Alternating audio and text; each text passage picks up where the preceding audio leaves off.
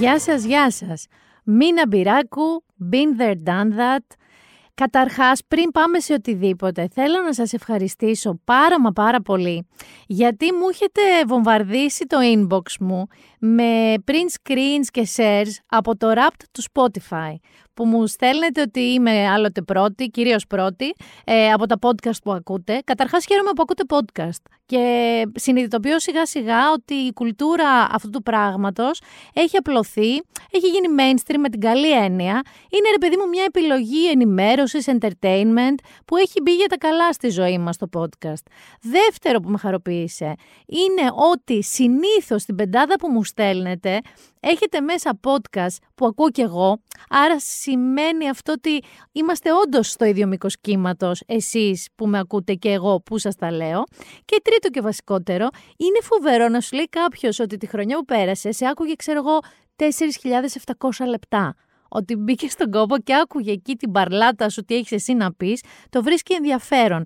Και όλα αυτά χωρίς ποτέ να έχεις γνωριστεί. Αν και με πολλούς από εσάς μιλάμε με μηνύματα, μου στέλνετε προτάσεις και πάρα πάρα πολύ μου αρέσει. Αφού λοιπόν βγάλαμε όλα αυτά τα εορταστικά, αρχίζουν τώρα οι ανασκοπήσεις. Καταλαβαίνετε. Θα δούμε ανασκοπήσεις για τα πάντα. Και για τα καλά και για τα κακά και για τα αστεία και για τις γκάφες και για όλα. Θα δούμε τι θα κάνουμε εμείς εδώ. Θα σας αφήσω έτσι ένα μικρό τυράκι, teaser trailer που το λένε στις πλατφόρμες streaming. Θα υπάρχουν δύο ή ένα, αλλά λέμε για δύο, ας πούμε εορταστικά επεισόδια που θα είναι πριν τις παραμονές, με κάποιους ανθρώπους που πολλοί από εσάς μπορεί να μας έχετε συνδέσει στο μυαλό σας κάπως κάποτε. Αυτό, μέχρι εκεί έχω να πω, δεν έχω να πω τίποτα άλλο. Μέχρι εκεί είμαστε. Και πάμε τώρα στα δικά μας. Το πήραμε το Δεκέμβριο. Καλό μήνα. Παιδιά, μπήκαμε επισήμως. Πότε ήταν Σεπτέμβριος και μετράγαμε αντίστροφα τόσες μέρες για τα Χριστούγεννα; Πότε έρχονται τα Χριστούγεννα, ανάθεμα και αν καταλαβαίνω. Δηλαδή κάπως έτσι από τα 30 έφτασα 50 και δεν το κατάλαβα ποτέ. Λοιπόν, αυτό που ήδη έχει συμβεί, ενώ κανονικά θα σας έλεγα αρχές Δεκεμβρίου τώρα ότι είναι μελομακάρονα κουραμπιέδες στη γωνία, ε, δεν είναι στη γωνία, διότι τα έχετε ήδη αρχίσει και τα καταβροχθίζετε. Εδώ στο γραφείο, για κάποιο λόγο, ακόμα και τώρα που είχαμε γιορτές, χρόνια πολλά, Κατερίνες, Αντρέ κτλ., δεν φέρανε ρε παιδιά ένα, ξέρω εγώ, μια καριόκα, ένα γλυκάκι. Φέρανε μελομακάρονα. Είναι too soon. Δεν θα το βγάλουμε. Επίσης, βρέθηκα και έλαβα και πανετόνε, το οποίο είναι η τεράστια μου αδυναμία. Εγώ έχω δύο τεράστιες αδυναμίες στα γλυκά. Δεν είμαι πολύ του γλυκού. Το τσουρέκι και το πανετόνε. Αν με άφηνε σε μένα ελεύθερη, θα ξεκίναγα να τρώω πανετόνε τα Χριστούγεννα μέχρι το Πάσχα, θα ξεκίναγα τσουρέκι από το Πάσχα μέχρι τα επόμενα Χριστούγεννα και έτσι θα τσούλαγαν τα χρόνια ωραία και καλά. Και επειδή εδώ θα κάνω ένα αστερίσκο. Διέκρινα ότι έχετε αρχίσει κάποιοι και μερικοί πολύ φίλοι μου μέσα σε αυτούς κάποιους και τα βάζετε με το πανετόνε και το βρίζετε. Ότι σιγά τι είναι ένα ψωμί με φρούτα κτλ. Λοιπόν, λίγα τα λόγια, μην το τρώτε. Καταρχάς δεν έχει μόνο με φρούτα. Έχει με σοκολάτες. Είδα ότι έχει και με παρμεζάν, αλμυρό. Σας παρακαλώ πάρα πολύ κάτω τα χέρια από το πανετόνε. Ευτυχώς έχω δει ότι έχει και υποστηρικτές. Αυτό λοιπόν ε, που έχει συμβεί σε εμένα και αρνούμε να μπω ακόμα σε μελομακαρόν κουραμπιέδες είναι ότι παιδιά δύο μήνες τώρα τρώω. Ε, όταν λέμε τρώω, εννοώ τρώω κατάσχετα. Τρώω στην Ελλάδα, στο εξωτερικό, ξανά στην Ελλάδα, ξανά στο εξωτερικό. Γενικά τρώω. Ταξιδεύω και τρώω, που είναι για μένα τα δύο πιο ωραία πράγματα στον πλανήτη Γη. Θα σας τα πω πιο μετά αυτά. Γιατί άρχισε και το κρύο μαζί. Μετά την Άριελ. Έτσι την είπαν αυτή την κακοκαιρία. Δηλαδή πήραν ένα ωραίο καρτούν παιδικό, ωραίο την Άριελ τη Γοργόνα και ονόμαζαν μια κακοκαιρία που γίναμε μούλια με αυτή μια ολόκληρη μέρα. Λοιπόν, μετά την Άριελ Θέλω πολύ ειλικρινά και το εννοώ να μου στείλετε εννοώ, τι στην ευχή αν χαρήκατε χειμωνάκιδες; Διότι έπιασε κρύο. Δεν ήμασταν καλά τόσο καιρό που δεν είχαμε καμία έννοια να ανάψουμε κάτι να ζεσταθούμε; Δεν ήταν καλά που δεν είχαμε την έννοια τι να βάλω να κάψω τώρα, ξύλα, να βάλω να κάψω ρεύμα, αέριο, πετρέλαιο; Εμείς θέλω να σας πω ότι ήταν θεαματική αρχή μας, διότι ο Άρης ανάψαμε για πρώτη φορά το καλοριφέρ φυσικό αέριο, δηλαδή το πιο ακριβό από όλα, έφυγε από το σπίτι και έμεινε 8 ώρες αναμένο. Δηλαδή, όταν το συνειδητοποιήσαμε, κοιτιόμασταν πώς ήταν ο Μακολέ Κάλκινς όταν κατάλαβε ότι είναι μόνος στο σπίτι. Αυτή η κλασική φωτογραφία που έχει γουρλωμένα μάτια και το στόμα ανοιχτό. Αυτό ίσα τα καρτούν που έχουν πίσω τα μαλλιά. Όταν αρχίζαμε να σκεφτόμαστε ότι ίσως και να κάψαμε όλο το φυσικό αέριο που θα καίγαμε κανονικά για φέτος σε μία μέρα. Λοιπόν, Άλλο πράγμα που ξεκίνησε και θα έλεγα πάρα πολύ νωρίς, γιατί είπαμε έβαλε λίγο κρύο. Δεν έχει πέσει κάτω από τους 15 βαθμούς, 13 η θερμοκρασία. Άρχισε η εποχή που η πόλη μυρίζει σαν χωριό, δηλαδή η Κυψέλη, ας πούμε, έχει αρχίσει και μυρίζει σαν τα τρίκαλα Κορινθίας, χωρίς την ωραία φύση, χωρίς τα ωραία λουκάνικα που ψήνονται, διότι αρχίσαμε να καίμε τα τζάκια. Λοιπόν, τα τζάκια, θα μου πεις τώρα, και τι θες να κάνουμε; Είναι μια οικονομική μορφή θέρμανσης. Παιδιά μαζί σας, αλλά με λίγο κράτη. Δηλαδή, άμα δεν κάνει πραγματικά πολύ κρυό, μην τον μπουρλωτιάζετε. Και το βασικότερο, το βασικότερο, μην γκέτε ό,τι να είναι. Δηλαδή, σας έμειναν δύο πόδια από ένα κομμωδίνο. Δεν τα καίμε αυτά. Γιατί, Γιατί θα μου πεις ξύλα είναι, ναι. Έχουν βερνίκια, έχουν λούστρα, έχουν χημικά. Εάν οι πιο παλιοί θυμάστε το δράμα της Αγγλίας με το smog στα 80's, που μετά απαγορεύτηκαν. Τώρα δεν θα μας τα απαγορεύσουν τα τζάκια, αλλά θα αρχίσουν οι συστάσεις των επιστημόνων. Πόσο μολυσμένος είναι ο αέρας μας. Εγώ θέλω να σας πω ότι σαν άνθρωπος αλλεργικός και ασθηματικός, το έχω κατευθείαν στο τσεπάκι. Δώσ' μου ένα νοτιά και πολύ τζάκι και ένα inhaler, γιατί μετά εγώ δεν τη βγάζω καθαρή. Το άλλο που παρατήρησα επίσης είναι ότι απλώνεις ξαφνικά ρούχα έξω και πώς τα παίρνεις πίσω που μυρίζουν σαν barbecue που μυρίζουν σαν παϊδάκια, γιατί πολλοί από εσάς δεν φτάνει που ανάβετε τα τζάκια. Πετάτε μέσα και τα κρέατα. Και πραγματικά τότε είναι σαν χωριό. Τώρα, τι να σας πω, νομίζω ότι η θερμοκρασία θα κουλάρει λίγο. Δηλαδή θα μείνει σε, όπως λένε και οι μετεωρολόγοι, λογικά για την εποχή επίπεδα. Το οποίο σημαίνει δεν ανάβουμε το τζάκι για ντεκόρ. Νάντσι. Ξέρω το πονάκι σου. Δεν πειράζει. Εσύ αναβέτο, έχεις το πονάκι σου.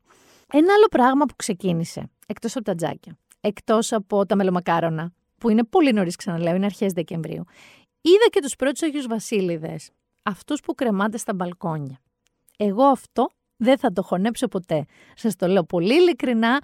Ε, όποτε ανεβάζω το κεφάλι μου και τα βλέμμα μου προς ψηλά και βλέπω μια φιγούρα τέλος πάντων κρεμασμένη έξω από μια βεράντα, το μυαλό μου πάει κατευθείαν σε διαρρήκτη ή σε κάποιον ο οποίος έχει γλιστρήσει και πέφτει δεν θα το πάρω ψύχρεμα. Υπάρχουν πολύ πιο ωραία στολίδια από το να βάζετε αυτούς τους Αγιοβασίλειδε που μέσα στη μαύρη νύχτα, αν δεν είναι φωτισμένοι, είναι ένα πάρα πολύ εγχωτικό και τρομακτικό πράγμα.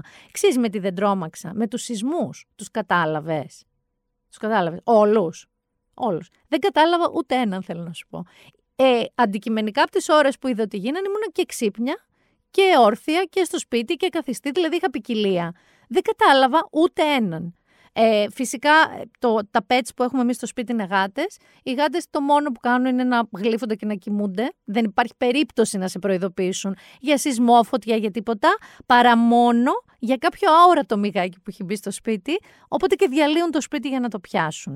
Δεν μπορώ να καταλάβω γιατί δεν κατάλαβα τίποτα. Γιατί θέλω να σας πω ότι γενικά με το σεισμό έχω φοβία. Έχω προλάβει όλους τους μεγάλους σεισμούς ε, από τα έτη και μετά. Όλους και αυτά με τη βοή και τα λοιπά. Και διάβαζα, ε, εν τω μεταξύ ενημερωνόμουν, δεν θα το σχολιάσω, ότι γίνεται σεισμός κουνάει κουνάει και η πρώτη σας σκέψη είναι να μπείτε στο Instagram, να μπείτε στο Twitter, να μπείτε στο Facebook και να γράψετε σεισμός. Δηλαδή δεν έχει κάποια λογική, το ξέρετε και μόνοι σας αυτό. Δεν κατάλαβα κανέναν. Ε, διάβασα ότι δεν είναι μια λογική έτσι, δραστηριότητα στην περιοχή, γιατί δεν υπάρχουν ας πούμε ρήγματα συγκεκριμένα. Και δεν ένιωσα και καθόλου ιδιαίτερα καθησυχαστικά με τους ε, σεισμολόγους, οι οποίοι είπαν ότι μάλλον είναι λογικό. Μάλλον είναι ο κεντρικός σεισμός και μετασυσμοί, αλλά μάλλον, πολύ μάλλον άκουσα. Και εμένα αυτά δεν μου αρέσουν. Και κάποιοι άρχισαν να λένε, ξέρεις, αυτούς τους Ιωνούς ή που θυμούνται, ξέρω τον ε, σεισμό του 99, τι ακριβώς είχε γίνει και τώρα έρχεται ο μεγάλος. Λοιπόν, αυτά δεν είναι πράγματα να παίζουμε. Τουλάχιστον, πριν κάνω διάλειμμα για την ξενιτιά, ε, δεν ε, έχω εκτός από σεισμό καταλάβει και τίποτα από ιώσεις, παιδιά. Γίνεται της τρελής αυτή τη στιγμή γίνεται της τρελής. Δηλαδή, δεν ασχολείστε ιδιαίτερα με τον κορονοϊό, κανείς μας, να το πω. Και η αλήθεια είναι ότι μπορώ να σου πω ότι είναι από τις πιο ήπιες ε, ιώσει που κυκλοφορούν εκεί έξω αυτή τη στιγμή.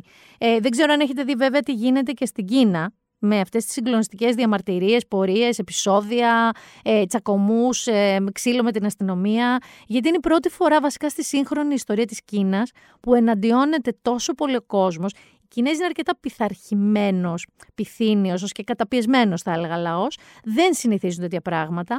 Αλλά παιδιά έχουν εξαγριωθεί πια με το zero COVID.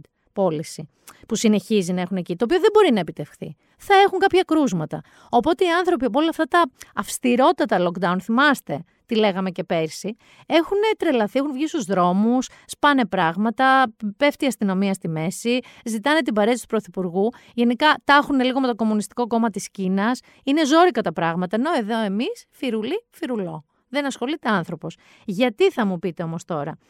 Διότι έχουμε μεγάλη ποικιλία ιώσεων. Έχουμε κορονοϊό. Αυτές τις γνωστές όμικρον. Δεν έχει έρθει κάτι καινούριο. Έχουμε απλή γρήπη. Έχουμε γρήπη Α. Έχουμε γρήπη είτε έναν ή ένα. Έχουμε και γαστρεντερίτιδα αυτή την περίοδο. Ζωή να έχουμε. Ε, έχουμε μεγάλη ποικιλία. Κυρίως εσείς που έχετε παιδιά. παιδιά, αλήθεια, όσοι έχετε παιδιά, το βλέπω και εδώ στο γραφείο. Ε, Πώς συναντιέται ο κόσμος, ρε παιδί μου, και λέει: Α, να σου πω, είδες αυτή τη σειρά, διάβασες αυτό το βιβλίο, άκουσες για αυτό το εστιατόριο. Οι νέοι γονείς που έχετε παιδιά εκεί από 5 και κάτω, το δράμα σας εγώ το καταλαβαίνω. Διότι όχι απλά κολλάτε. Δηλαδή το παιδί σας μπορεί να έχει φτάσει στην έκτη ίωση ήδη για τη σεζόν, εσείς να παλεύετε και να βύχετε ακόμα από την πρώτη. Πολλοί γονείς έχετε κόμπο, Δηλαδή, έχω ακούσει περιπτώσεις κορονοϊού με γρήπη, γρήπης με γαστρεντερίτιδα. Δηλαδή, η ζωή σας δεν θα την περιέγραφα ως ρόδινη. Σε σημείο που, ειδικά εδώ στο γραφείο, αλλά και έξω, όταν δω κάποιο χλωμό, ταλέπορο, ξέρεις ξεκάθαρα λίγο άρρωστο, με φωνή Βασίλη Καρά, με τη μύτη να τρέχει, πραγματικά σας το λέω ότι πριν το ρωτήσω τι έχεις, είσαι καλά, ρωτάω τι τάξη πάει το παιδί του. Δηλαδή είναι given. Και επίσης θέλω να σας πω την αλήθεια, σας αποφεύγω όσοι έχετε μικρά παιδιά. Δηλαδή τώρα θα πάω να δω τον ανιψιό μου, αφού ρωτήσω τον αδερφό μου αν στο σπίτι σου σουνίζουν. Γιατί έχετε αρχίσει πάλι με το. Στην περίοδο του κορονοϊού αυτό είχε σταματήσει. Τώρα έχετε ξαναρχίσει κάτι που με ενοχλούσε και τότε και τώρα. Το Έλα, Μωρή, και άμα κολλήσει, τι έγινε; Όχι, όχι, παιδιά, δεν θέλω να κολλήσω. Έχω καταφέρει να μην κολλήσω κορονοϊό τρία χρόνια. Δεν θέλω να κολλήσω. Οπότε μασκούλα. Πιο honest. Φορέστε εσείς μασκούλα, ενώ που είστε άρρωστοι. Οι επιστήμονες όμως, γιατί δεν σας θα πω όλα αυτά να σας πω ότι έχουμε γαστρεντερίτιδα, το ξέρετε. Πολλοί από εσάς είστε στο σπίτι τώρα με φρυγανιά. Υπάρχουν λοιπόν κάποιοι Γάλλοι που άκουν να δεις τι κάνανε. Στη Σιβηρία, στο πέρμαφρος, δηλαδή στους παγετώνες που είναι σταθεροί, δεν αλλοιώνονται, δεν λιώνουν, δεν μεταλλάσσονται, ανακάλυψαν 13 ιούς, οι οποίοι είναι, όπως το λέει, το άρθρο που διάβασα στο Bloomberg, never before seen. Δεν τους ξαναξέρει κανείς. Επιστήμονας, δεν υπάρχουν στα κοιτάπια, δεν υπάρχουν στα βιβλία, δεν τους έχει μελετήσει κανείς. Θα μου πεις, okay. βρήκαν 13 αρχαίους ιούς. Θα σου πω, okay. Ξέρεις τι δεν είναι okay? ότι αυτοί οι Γαλλοί επιστήμονες αποφάσισαν να τους ζωντανέψουν. Δηλαδή είναι 48.500 ετών αυτή είναι η ηλικία αυτών των ιών. Και αποφάσισαν αυτοί οι Γάλλοι ότι θέλουν να τους κάνουν ζόμπι, να τους κάνουν απεινιδωτοί, δεν ξέρω τι θα τους κάνουν και να τους ζωντανέψουν. Λοιπόν, υπάρχει μία σειρά για να δείτε τι ακριβώς μπορεί να συμβεί, γιατί δεν ξέρω ποιος αντιγράφει ποιον, η οποία λέγεται Fortitude. Η σειρά αυτή λοιπόν διαδραματίζεται στην νορβηγική πλευρά της Αρκτικής, βέβαια είναι γυρισμένη πολύ στην Ισλανδία. Και τι κάνανε, ξέθαψαν και ζωντάνεψαν ένα τέτοιο ιό δείτε και το Walking Dead, γιατί η κατάληξη ήταν κάπως έτσι. Σε κάθε περίπτωση, δηλαδή μόλις έχουμε βγει παιδιά από ένα κορονοϊό που δεν είναι και άγνωστη κορονοϊό γενικά, εντάξει, από, από παγκολίνους και νυχτερίδες. Γιατί καθόμαστε και σκαλίζουμε τώρα τα μαμούθ; Γιατί, γιατί σκαλίζουμε τώρα εκεί πέρα πράγματα τα οποία θα έπρεπε να μείνουν στο Ice Age; Ε, στην περίπτωση του να απλά μελετούσαν, το ακούω. Εντάξει. Το να του ζωντανέψετε εκεί οι Γάλλοι. Γιατί, γιατί.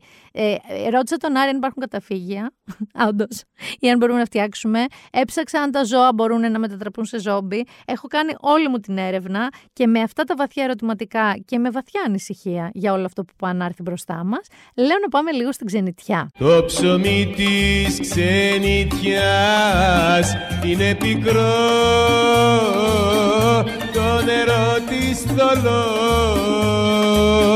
και το στρώμα σκληρό Λοιπόν, ξεκινάω από βροχερές Βρυξέλλες. Βροχερές ήταν όταν μου το έστειλες, ε, Λάζαρέ μου, ο οποίος με ακούει τρέχοντας, μου ζήτησε τετράωρο για μαραθώνιο, δεν θα γίνει και το ξέρεις. Εικάζω ότι ακόμα και τώρα που μπορεί να το ακούς πάλι μπορεί να βρέχεις στις Βρυξέλλες. Μετά έχω σταθερό ανταποκριτή από Ολλανδία. Είναι ο άνθρωπος που μας είχε πει τότε και για την γέφυρα στο Ρότερνταμ που είχε ζητήσει ο Τζεφ Μπέζος να την κρεμίσουν για να περάσει το νέο του σκάφος και δεν το κάνανε. Ο φίλος μας λοιπόν, ο Τζόρτζο Μεσοβίτης, έφυγε από το Ρότερνταμ, πήγε στο Άμστερνταμ, έχει κολλήσει λέει με το The Bear, Μια σειρά την οποία την έχουμε προτείνει πάρα πολύ έντονα και έχετε ξετρελαθεί πολύ από σας με αυτή τη σειρά και ο οποίος έρχεται να μας αντιπροτείνει ενώ κλαίει πάνω από Excel, ατελείωτα Excel. Να ξέρετε σας θαυμάζω λίγο, εγώ το Excel με καίει, δεν το έχω. Ε, μας προτείνει κάποιες σειρές τις οποίες θα σας τις πω μετά στο entertainment. Ε, είναι πολύ ενδιαφέρουσες και να ξέρετε δεν τις έχω δει ούτε εγώ. Τις έβαλα στα to watch. Προχωράμε. Χριστίνα, μας ακούει από το στολισμένο Λονδίνο. Ε, έχει πάει διακοπές και πολύ καλά έχεις κάνει. Ξετρελάθηκε με το Liberty. Σας το είχα πει πριν δύο επεισόδια που είχα πάει και εγώ Λονδίνο. Πολύ χαίρομαι λοιπόν γι' αυτό. Ε, η Κωνσταντίνα και ο Άλεξ. Λοιπόν, μας άκουγαν από την Άιωβα το προηγούμενο επεισόδιο, ενώ ετοίμαζαν το Thanksgiving Dinner μου λέει μέχρι να βγει το καινούριο επεισόδιο, που δεν βγήκε τελικά γιατί δεν κάναμε την προηγούμενη εβδομάδα, ε, θα έχουμε χωνέψει. Ελπίζω να έχετε χωνέψει αυτή τη εβδομάδα, γιατί από αυτά που μου στείλες ότι μαγειρεύατε, το βλέπω χλωμάκι. Ένα φιλί επίσης στη φίλη Κατερίνα που με το φίλο της Ανδρέα, γιορτάζετε και δύο, χρόνια πολλά, ε, μ' ακούσατε από διακοπές στην Μάλτα. Λοιπόν, παιδιά, εδώ έχω ένα πράγμα που διάβασα πολύ πρόσφατα, το οποίο δεν το ήξερα για τη Μάλτα και το οποίο με, με φρίκαρε. Λοιπόν, το έχει γράψει ο φίλος μου ο Νίκος ο Δούκας, Nick Duke. Παρεμπιπτόντως έχω τρεις δούκες αυτή τη στιγμή στη ζωή μου. Έχω που ξέρω τον Nick Duke, έχω τον Άρη και έχω και τον Άρχοντα του Αστακού Αιτωλοακαρνανίας τον Μπάμπη Δούκα, φιλάκια πολλά. Λοιπόν, ακούστε τι γίνεται στη Μάλτα. Λέει ο Νίκος, ο οποίος ζει εκεί. Εδώ στη Μάλτα η έκτρωση απαγορεύεται νομοθετικά. Το καλοκαίρι μία έγκυος τουρίστρια παραλίγο να πεθάνει λόγω επιπλοκών στην κοίηση και ταξίδεψε σε άλλη χώρα για να γίνει αυτό. Ευτυχώς τα κατάφερε.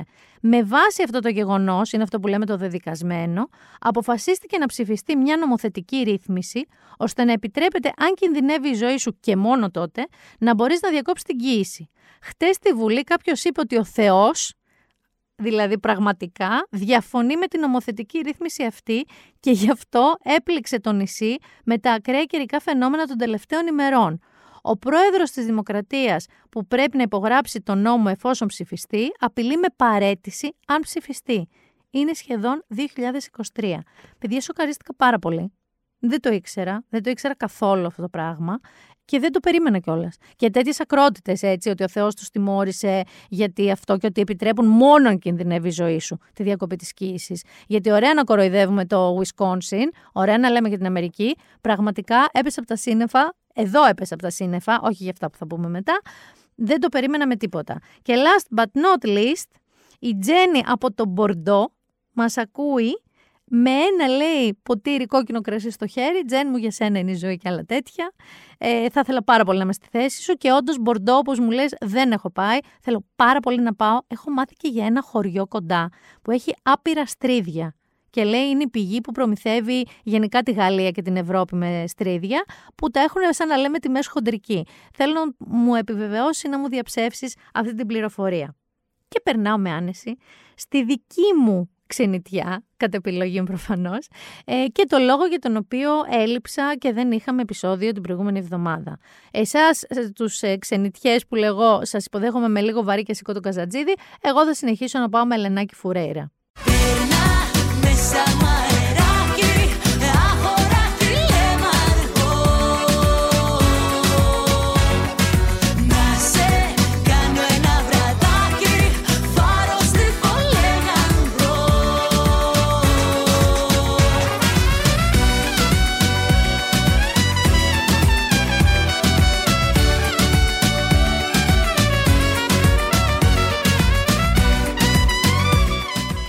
Μαδρίτη. Όσοι με ακολουθείτε στα social, το καταλάβατε αρκούντος. Έφαγα τη Μαδρίτη. Την έφαγα. Ένα κομμάτι της Μαδρίτης λείπει και είναι στο στομάχι μου. Ε, θα σας πω την αλήθεια. Η επιλογή της πόλης ήταν από αυτό που λέγαμε που να, να πάμε κάπου που να μην έχουμε πάει. Εδώ έχουμε πάει και έχουμε πάει. Να πάμε μια Μαδρίτη. Εγώ ξεκίνησα με μια διάθεση, ας πούμε, μεχ. Εντάξει, πάμε να δούμε και τη Μαδρίτη. Να πω εδώ παρένθεση ότι η Βαρκελόνη, η Ισπανία είχα πάει μόνο Βαρκελόνη μέχρι τώρα. Δεν έχω τρελαθεί. Unpopular opinion, θα το πω όμως, μου θυμίζει ένα μεγάλο ψηρή γκάζι η Βαρκελόνη. Είναι πάρα πολύ τουριστική, δηλαδή έχει ανελαίητα πολύ τουρισμό παντού. Δηλαδή σου λένε πήγαινε στον Καουντί, πήγαινε στην Ποκερία. Πήγαινε... Ε, να πάω, εγώ να πάω, αλλά έχουν έρθει και άλλα δύο εκατομμύρια κόσμος. Συνέχεια. υπάρχει αυτό το urban, αλλά μόνο αυτό το πράγμα, πολύ μανουτσάο που λέω εγώ. Ε, Ενδεχομένως ένας πιο νέος από μένα να του αρέσει πάρα πολύ, αλλά ρε παιδί μου, εγώ μου άρεσε πολύ σαν πόλη. Έχει αυτό το φοβερό, την παραλία της και το λιμάνι της, αλλά οκέι, okay, ξέρεις, δεν έπαθε και καμία τρέλα. Οπότε σκεφτόμουν ότι για να λένε όλοι ότι η Βαρκελόνη είναι θεά και να μην έχω ακούσει πολλά λόγια για τη Μαδρίτη, ε, άντε πάμε και εκεί να δούμε. Παρεπιπτόντως, πήγαμε για τα γενέθλια του Άρη και θέλω να σας πω ότι σκεφτείτε το όταν σας φύγει φούρια να γιορτάζετε, ξέρεις, με πολλούς φίλους κτλ. Αν βάλετε κάτω τα λεφτά που ξοδεύουμε για να κάνουμε ένα παρτάκι, σπίτι, έξω, να καλέσουμε φίλους κτλ. Ε, σας βγαίνουν φοβερά ταξίδια. Οπότε εγώ με τον Άρη έχουμε αποφασίσει ότι και στα δικά μου γενέθλια και στα δικά του γενέθλια θα φεύγουν ταξιδάκια. Πάμε λοιπόν Μαδρίτη, παιδιά για μετά μην φανταστείτε, τρει-τέσσερι μέρες. Θα έμενα άλλε τόσες πολύ άνετα, διότι στην πρώτη μέρα που ολοκληρώθηκε εκεί, είπαμε μεγάλη άνεση ότι θα έμενα σε αυτή την πόλη. Και αυτό το έχω πει μόνο για το Λος Άντζελες ξανά στη ζωή μου. Ακούστε τώρα να δείτε, καταρχάς, αυτό που λέμε ότι είμαστε ούνα φάτσα, ούνα ράτσα με τους Ιταλούς είναι τεράστιο ψέμα. Εντάξει, ίσως το ότι είμαστε λίγο φωνακλάδες και show off, ποζεράδες. Μόνο εκεί. Γιατί κατά τα άλλα, ας πούμε στην Ιταλία και στις πιο τουριστικές πόλεις, άμα θες να πας να φάσεις 10 η ώρα, δεν παίζεις να βρεις να φας τίποτα. Ποτά δεν το λες ότι είναι και στην κουλτούρα τους μέχρι αργά. Και πας παιδιά στη Μαδρίτη, η οποία οπτικά θα μπορούσε πάρα πολύ άνετα να είναι η Αθήνα, αν η Αθήνα on steroids. Αν η Αθήνα είχε ένα σοβαρό ωραίο πάρκο, αν είχε τα μουσεία της κάπως διαφορετικά. Κύριε Μπακογιάννη, η Μαδρίτη έχει βουλεβάρδο που λέγατε μπουλβάρ, πάρα πολύ ωραία με τεράστια πεζοδρόμια, αλλά μοιάζουμε σαν πόλη και κυρίως μοιάζουμε σαν φιλοσοφία. Σας λέω τώρα ειλικρινά ότι έχουν ρε παιδί μου σλότ να πας να φας, 10 και μισή, σε τριάστερο, όχι σε ένα ταβερνίο random κάπου είναι στην κουλτούρα τους. Επίσης, εμείς ήμασταν εκεί Δευτέρα, Τρίτη, που οι άνθρωποι, οι ντόπιοι, δηλαδή οι Μαδριλένοι, βγαίνανε για ποτά. Ήταν ακριβώς όπως εδώ. Είχε σημεία που ήταν ακριβώς η Κολοκοτρόνη και η Καραγιώρη Σερβίας, ήταν ακριβώς το Κολονάκι. Υπήρχε μια ζωή.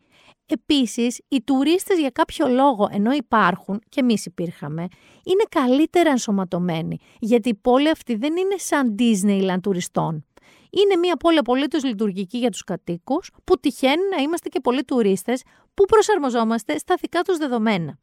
Λοιπόν, να σας πω για συνήθειές τους τώρα. Τρελάθηκα με το βερμούτ. Αυτοί πίνουν πριν το φαγητό πάντα βερμούτ. Βέβαια, αυτοί πίνουν ένα, γιατί ξέρουν. Ε, Εμείς κάτω από τρία δεν φύγαμε πουθενά, οπότε ξεκινήσαμε να πηγαίνουμε για φαΐ λίγο στη ζαλούρα.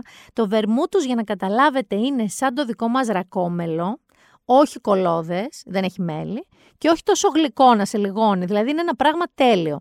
Είτε το πιεις σε κάτι παλιό, ας πούμε, έχουν κάτι παμπάλαια τάπας μπαρ. Ένα είναι το Bottega Ντελαρντόσα, είναι πολύ γνωστό. Ε, τώρα είναι από το 1800-1700 κάτι αυτό εκεί. Εκεί λοιπόν είναι πιο χύμα. Πώς λέμε χύμα κρασί. Εξαιρετικό. Υπάρχουν και κάποια πιο κύριλα, όπως το λάρντι, το οποίο και οι μεζέδες του είναι λίγο πιο σονσόν, που πάλι είναι, αλλά θα στο φέρουν σε κρυστάλλινο ποτήρι, με λεμόνι μέσα, διαφορετική φιλοσοφία. Αλλά το βρίσκεται παντού. Το ίδιο επίσης βρίσκεται παντού. Μπορείτε να τρώτε το εννοώ αυτό μαγαζί παραμαγαζί. Δηλαδή ένα εμπορικό κατάστημα, μία χαμονερία, μία τσουρερία, ένα μετάπας. Μπορείτε πραγματικά να τρώτε συνέχεια. Το εννοώ. Οι κροκέτες τους, αυτό κροκέτας που λένε, είναι όπως είναι οι δικές μας κροκέτες. Πολύ μπακαλιάρο έχουν, το χρησιμοποιούν πολύ αυτό το ψάρι και στην Πορτογαλία και στην Ισπανία. Έχουν χαμόν, εννοείται, τσορίθο, έχουν όλα αυτά.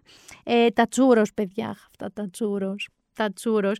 Να σας πω ότι το πιο κλασικό το Σαν έχει και ένα φοβερό τείχο γεμάτο φωτογραφίες από το Μαραντόνα τώρα μέχρι που έχει πάει εκεί και τρώει τσούρος, μέχρι όπου μπορείτε να φανταστείτε.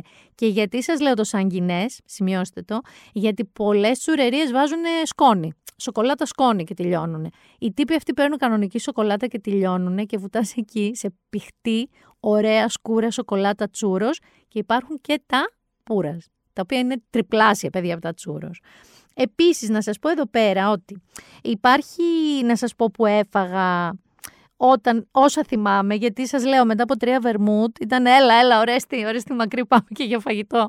Πάμε για φαγητό γιατί λίγο τρεκλίζεις, ε, πας ε, οχτάρια. Καταρχάς πήγαμε σε ένα το οποίο είναι αυτό που λέμε όχι πολύ γνωστό, λέγεται Λοζαστουριάνος. Δεν είναι σε σημείο της πόλης που έχει πολλά, Δεν είναι κέντρο δηλαδή τέτοια. Και είναι εκεί πέρα, παιδιά, μια μαγείρισα, κυρία Χούλια, που εγώ την έλεγα Τζούλια και μου έλεγε Χούλια, δεν το λένε το Τζέι, η οποία πραγματικά σας μιλάω, μπορεί να τη αξίζουν και τέσσερα αστέρια Μισελέν. Έχουν μια σπεσιαλιτέ στην Αστούρια, γιατί είναι η κουζίνα της Αστούρια εκεί, που το λένε φαβάδα, που δεν είναι όμως φάβα, είναι διάφορα είδη φασολιών σε παχύρευστης σούπα, σαν τη δική μας φασολάδα, φανταστείτε.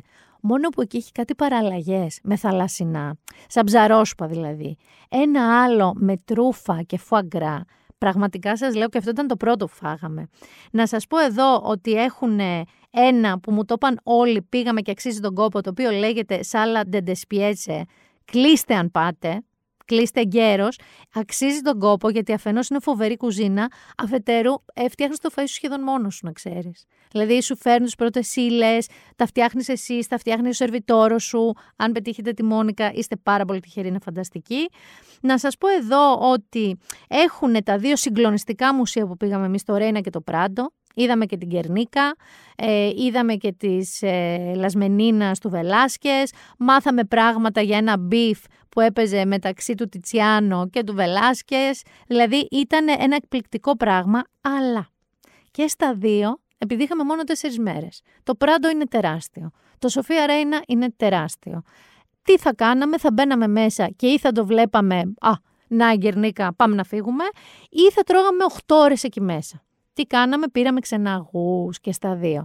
Με αποτέλεσμα από δυόμιση ώρες το καθένα. Παιδιά, πραγματικά είδαμε και τα σημαντικότερα έργα και με όλη την πληροφορία που μας δώσανε τα κορίτσια αυτά, ε, μπορέσαμε να δούμε διαγώνια και όλο το μουσείο, ξέροντας πια τι βλέπουμε. Είναι φοβερό. Εγώ πλέον πραγματικά σας το λέω, δεν θα ξαναπάω ποτέ σε μουσείο χωρίς ξεναγώ. Στο Τίσεν δεν προλάβαμε, αν όμως πάτε εσείς αυτήν την περίοδο, νομίζω είναι μέχρι τον Ιανουάριο, έχει και καταπληκτική έκθεση Πικάσο με Σανέλ. Γιατί αυτοί οι δύο, που δεν το περιμένετε, συνεργάστηκαν σε διάφορα projects και έχουν μια πολύ ενδιαφέρουσα έκθεση. Εδώ να σας πω ότι έχει φοβερές αγορές, food markets. Η Σαν Μιγγέλ είναι η πιο γνωστή τουριστική αλλά πραγματικά είναι τόσο κυριλέ, γιατί εμείς όταν σκέφτεσαι αγορά, σκέφτεσαι τη Βαρβάκιο, ρε παιδί μου. Σκέφτεσαι την ε, ψαρο, ψαραγορά, σκέφτεσαι ρέντι. Όχι, είναι υπερκυριλέ. Μπορείς να φας από αστακούς μέχρι πανσέτες, από καφέ μέχρι τσούρος, κρασιά, βερμούτα πάντα όλα εκεί καταναλώνονται. Υπάρχει και τους Σαν που είναι πιο σαν τις δικές μας στην Βαρβάκιο, καμία σχέση πολύ πιο κύριλε, αλλά για μένα Σαν Μιγγέλ πρέπει οπωσδήποτε να πάτε. Επίσης, πάρκο.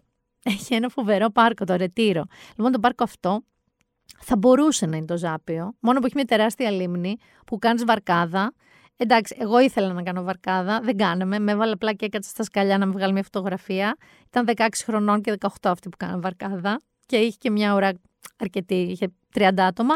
Αλλά εγώ επιμένω ότι αν έχει υπομονή ο καλός σας, ο κολλητός σας, κολλητή με όποιον πάτε, κάντε μια βαρκάδα. Φαίνονταν φανταστική παιδιά, πραγματικά. Ήμασταν και στο Μουντιάλ εκεί με Ισπανία. Χαμός γινότανε. Και είχε και Μεξικάνους. Γιατί είχε και αγώνα Μεξικό και σοβαρό αγώνα Μεξικό. Και γινόταν τη μουρλή στους δρόμους. Τα μπαρ τους, παιδιά, είναι κάθε μέρα ανοιχτά και γεμάτα. Εντάξει. Και έχει και πάρα πολύ παλιά, όπως είναι το Βενένσια. Λοιπόν, το Βενένσια πήγαινε ο Χέμιγκουεϊ. Εμείς δεν ξέραμε πού πάμε. Νομίζαμε ότι θα πάμε εκεί και θα ζητήσουμε βερμούτα όπως ζητούσαμε παντού. Ε, να ξέρετε, σερβίρει μόνο σέρι και δεν δέχονται tips. Άμα πάτε να δώσετε στο σερβιτόρο tip, δεν το παίρνει. Σας το δίνει πίσω. Δεν είναι πολύ ευγενική, αλλά αξίζει τον κόπο. Έχει και πιο καινούρια, ξέρεις, mixology και τέτοια. Σημειώστε ε, το Αγγελίτα. Έχει ένα ενδιαφέρον γιατί δεν χρησιμοποιούν shaker. Δεν το κάνουν όλο με το μάτι, ούτε με ζούρες. Καλά ήταν για αυτό που περίμενα όταν έβλεπα το. σαν τη μάνα μου. Της λέω πώς κάνουν τα γεμιστά, πόσο όλα με το μάτι. Έτσι κάνουν τα κοκτέιλ τους, μια χαρά πεινόντουσαν. Έχει επίσης το σάλμον γκούρου. Αυτό λοιπόν είναι πολύ ενδιαφέρον. Αλλά έχει κάνει και ένα κακό.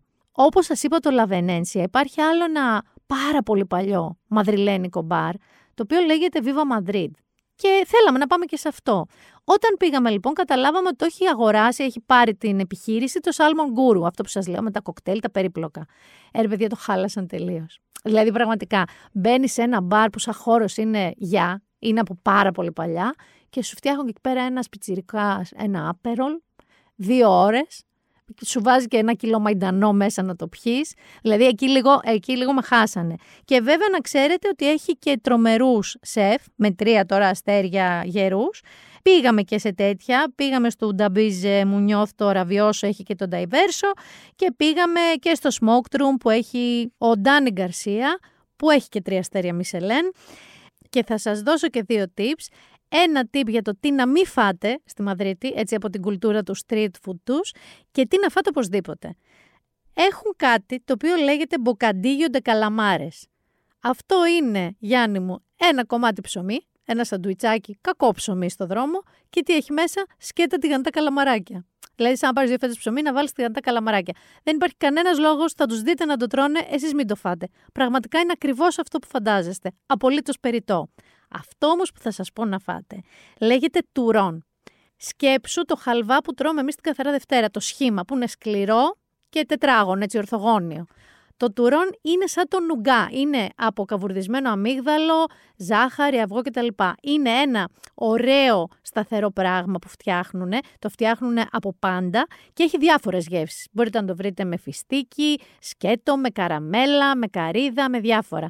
Είναι μαλακό, δηλαδή τσούι, δαγκωτό που λέμε. Αλλά είναι ένα σχήμα, φανταστείτε, σε μια μεγάλη πλατιά σοκολάτα. Τουρόν, αυτό ψάξτε το και φάτε το. Και πάμε τώρα και στους κατοίκους. Να σας πω ότι η Μαδριλένη είναι κούκλη, δεν το περίμενε καθόλου. Νόμιζα ότι οι Γάλλοι είναι οι μόνοι ωραίοι, άντε και Ιταλοί. Κούκλοι, πάρα πολύ ωραίοι άντρες, ενώ οι Βαρκελονές δεν ήταν έτσι. Οι Μαδριλένες δεν είναι τόσο φοβερές, αλλά, αλλά είναι τρομερά στυλάτες και σεξι. Οπότε, αν με ρωτάτε να πάτε Μαδρίτη, το ναι, το σι είναι τεράστιο. Είναι τεράστιο. Δεν μιλάνε γρήγορα αγγλικά, όπως και η Ιταλία, όπως και οι Γερμανοί, διότι η τηλεόρασή τους, εγώ επιμένω ότι αυτό φταίει, είναι όλοι μεταγλωτισμένοι. Δηλαδή, πετυχαίνει CSI μεταγλωτισμένο. Πετυχαίνεις ε, το Thor μεταγλωτισμένο. Δεν βρίσκεις κανάλι να δεις χωρίς Ισπανικά. Άρα, αυτοί οι άνθρωποι μιλάνε συνέχεια Ισπανικά. Δεν είναι αγενείς, βέβαια, όπως οι Γάλλοι. Προσπαθούν, απλά μην ποντάρετε κιόλας. Θυμάστε το άπου σας είχα πει εγώ τον Duolingo. Ξεκινάτε να μαθαίνετε Ισπανικά, να συνεννοηθείτε στα βασικά. Γύρισα μετά λοιπόν Αθήνα. Ήταν Πέμπτη όταν γύρισα. Και Παρασκευή, παιδιά, ξανά έφυγα. Γι' αυτό δεν έκανα ποτέ επεισόδιο. Δεν έφυγα όμως εκτός Ελλάδας, ούτε καν εκτός Αθήνας. Μας είχαν καλέσει στο Four Seasons, στον Αστέρα τον περίφημο, εκεί στην Αυσικά, στο κτίριο Ναυσικά, για το άνεμο του δέντρου. Λοιπόν, το άνεμο του δέντρου ήταν φαντασμαγορικό, με ορχήστρα, με φοβερή μουσική, με φοβερό φαγητό κτλ. Αλλά μείναμε κιόλας εκεί. Ήταν ένα πρέσ κάλεσμα. Ε, να πω πολλά φιλιά στην Έλια την Κεντρωτά και στο Χάρη τον Τάβλα, την αδυναμία μου που το διοργάνωσε. Λοιπόν, θέλω να σου πω κάτι. Ε, δεν με λες insomniac, αλλά ξέρω κόσμο insomniac που πραγματικά θέλω να πω κάτι για αυτά τα κρεβάτια. Δεν γίνεται. Είναι μαγικό. Δηλαδή έμπαινες μέσα ήταν σαν να είναι ένα τεράστιο άσπρο σύννεφο που σε τύλιγε, μαλακό και ζεστό, ακριβώς όσο έπρεπε. Παιδιά στα δύο δευτερόλεπτα κοιμώσουν σαν, τι να σου πω, σαν παιδάκι χωρίς μισή έννοια στον κόσμο. Επίσης απέναντί σου είχες, δεν ξέρω, 70 τόσες σύντσες, οι οποίες είναι μέσα στον καθρέφτη. Δηλαδή το πρωί είναι καθρέφτης και μετά γίνεται τηλεόραση. Εκεί να δεις Μουντιάλ που δεν είδαμε γιατί μας πήρε ο ύπνος. Ε, Επίσης, θέλω να σας πω, γιατί και να μην μείνεις εκεί, έχει φοβερά εστιατόρια. Έχει και αστερά το Μισελέν, το πέλαγος, που ο Λούκα Πισκάτζη έχει κάνει παπάδες φέτος. Αξίζει πολύ δηλαδή για ένα ωραίο date, για να πάτε να φάτε κάπου καλά. Ε, αλλά θέλω εγώ να σταθούμε λίγο στο brunch του Μερκάτο. Δηλαδή, εγώ εκεί τρελάθηκα. Λοιπόν, όταν λες εσύ brunch, τι φαντάζει.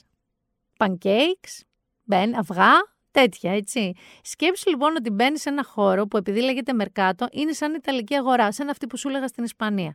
Και έχει φρούτα, λαχανικά, έχει ένα station με όλα τα τυριά του κόσμου. Πεκορίνο με τρούφα, ε, απλά σ' αγαπώ. Έχει ένα station με όλα τα λαντικά που μπορείς να φανταστείς. Μορταδέλα από την Πολόνια, προσούτο από την Πάρμα, κρούντο, παλαιωμένο, όλα.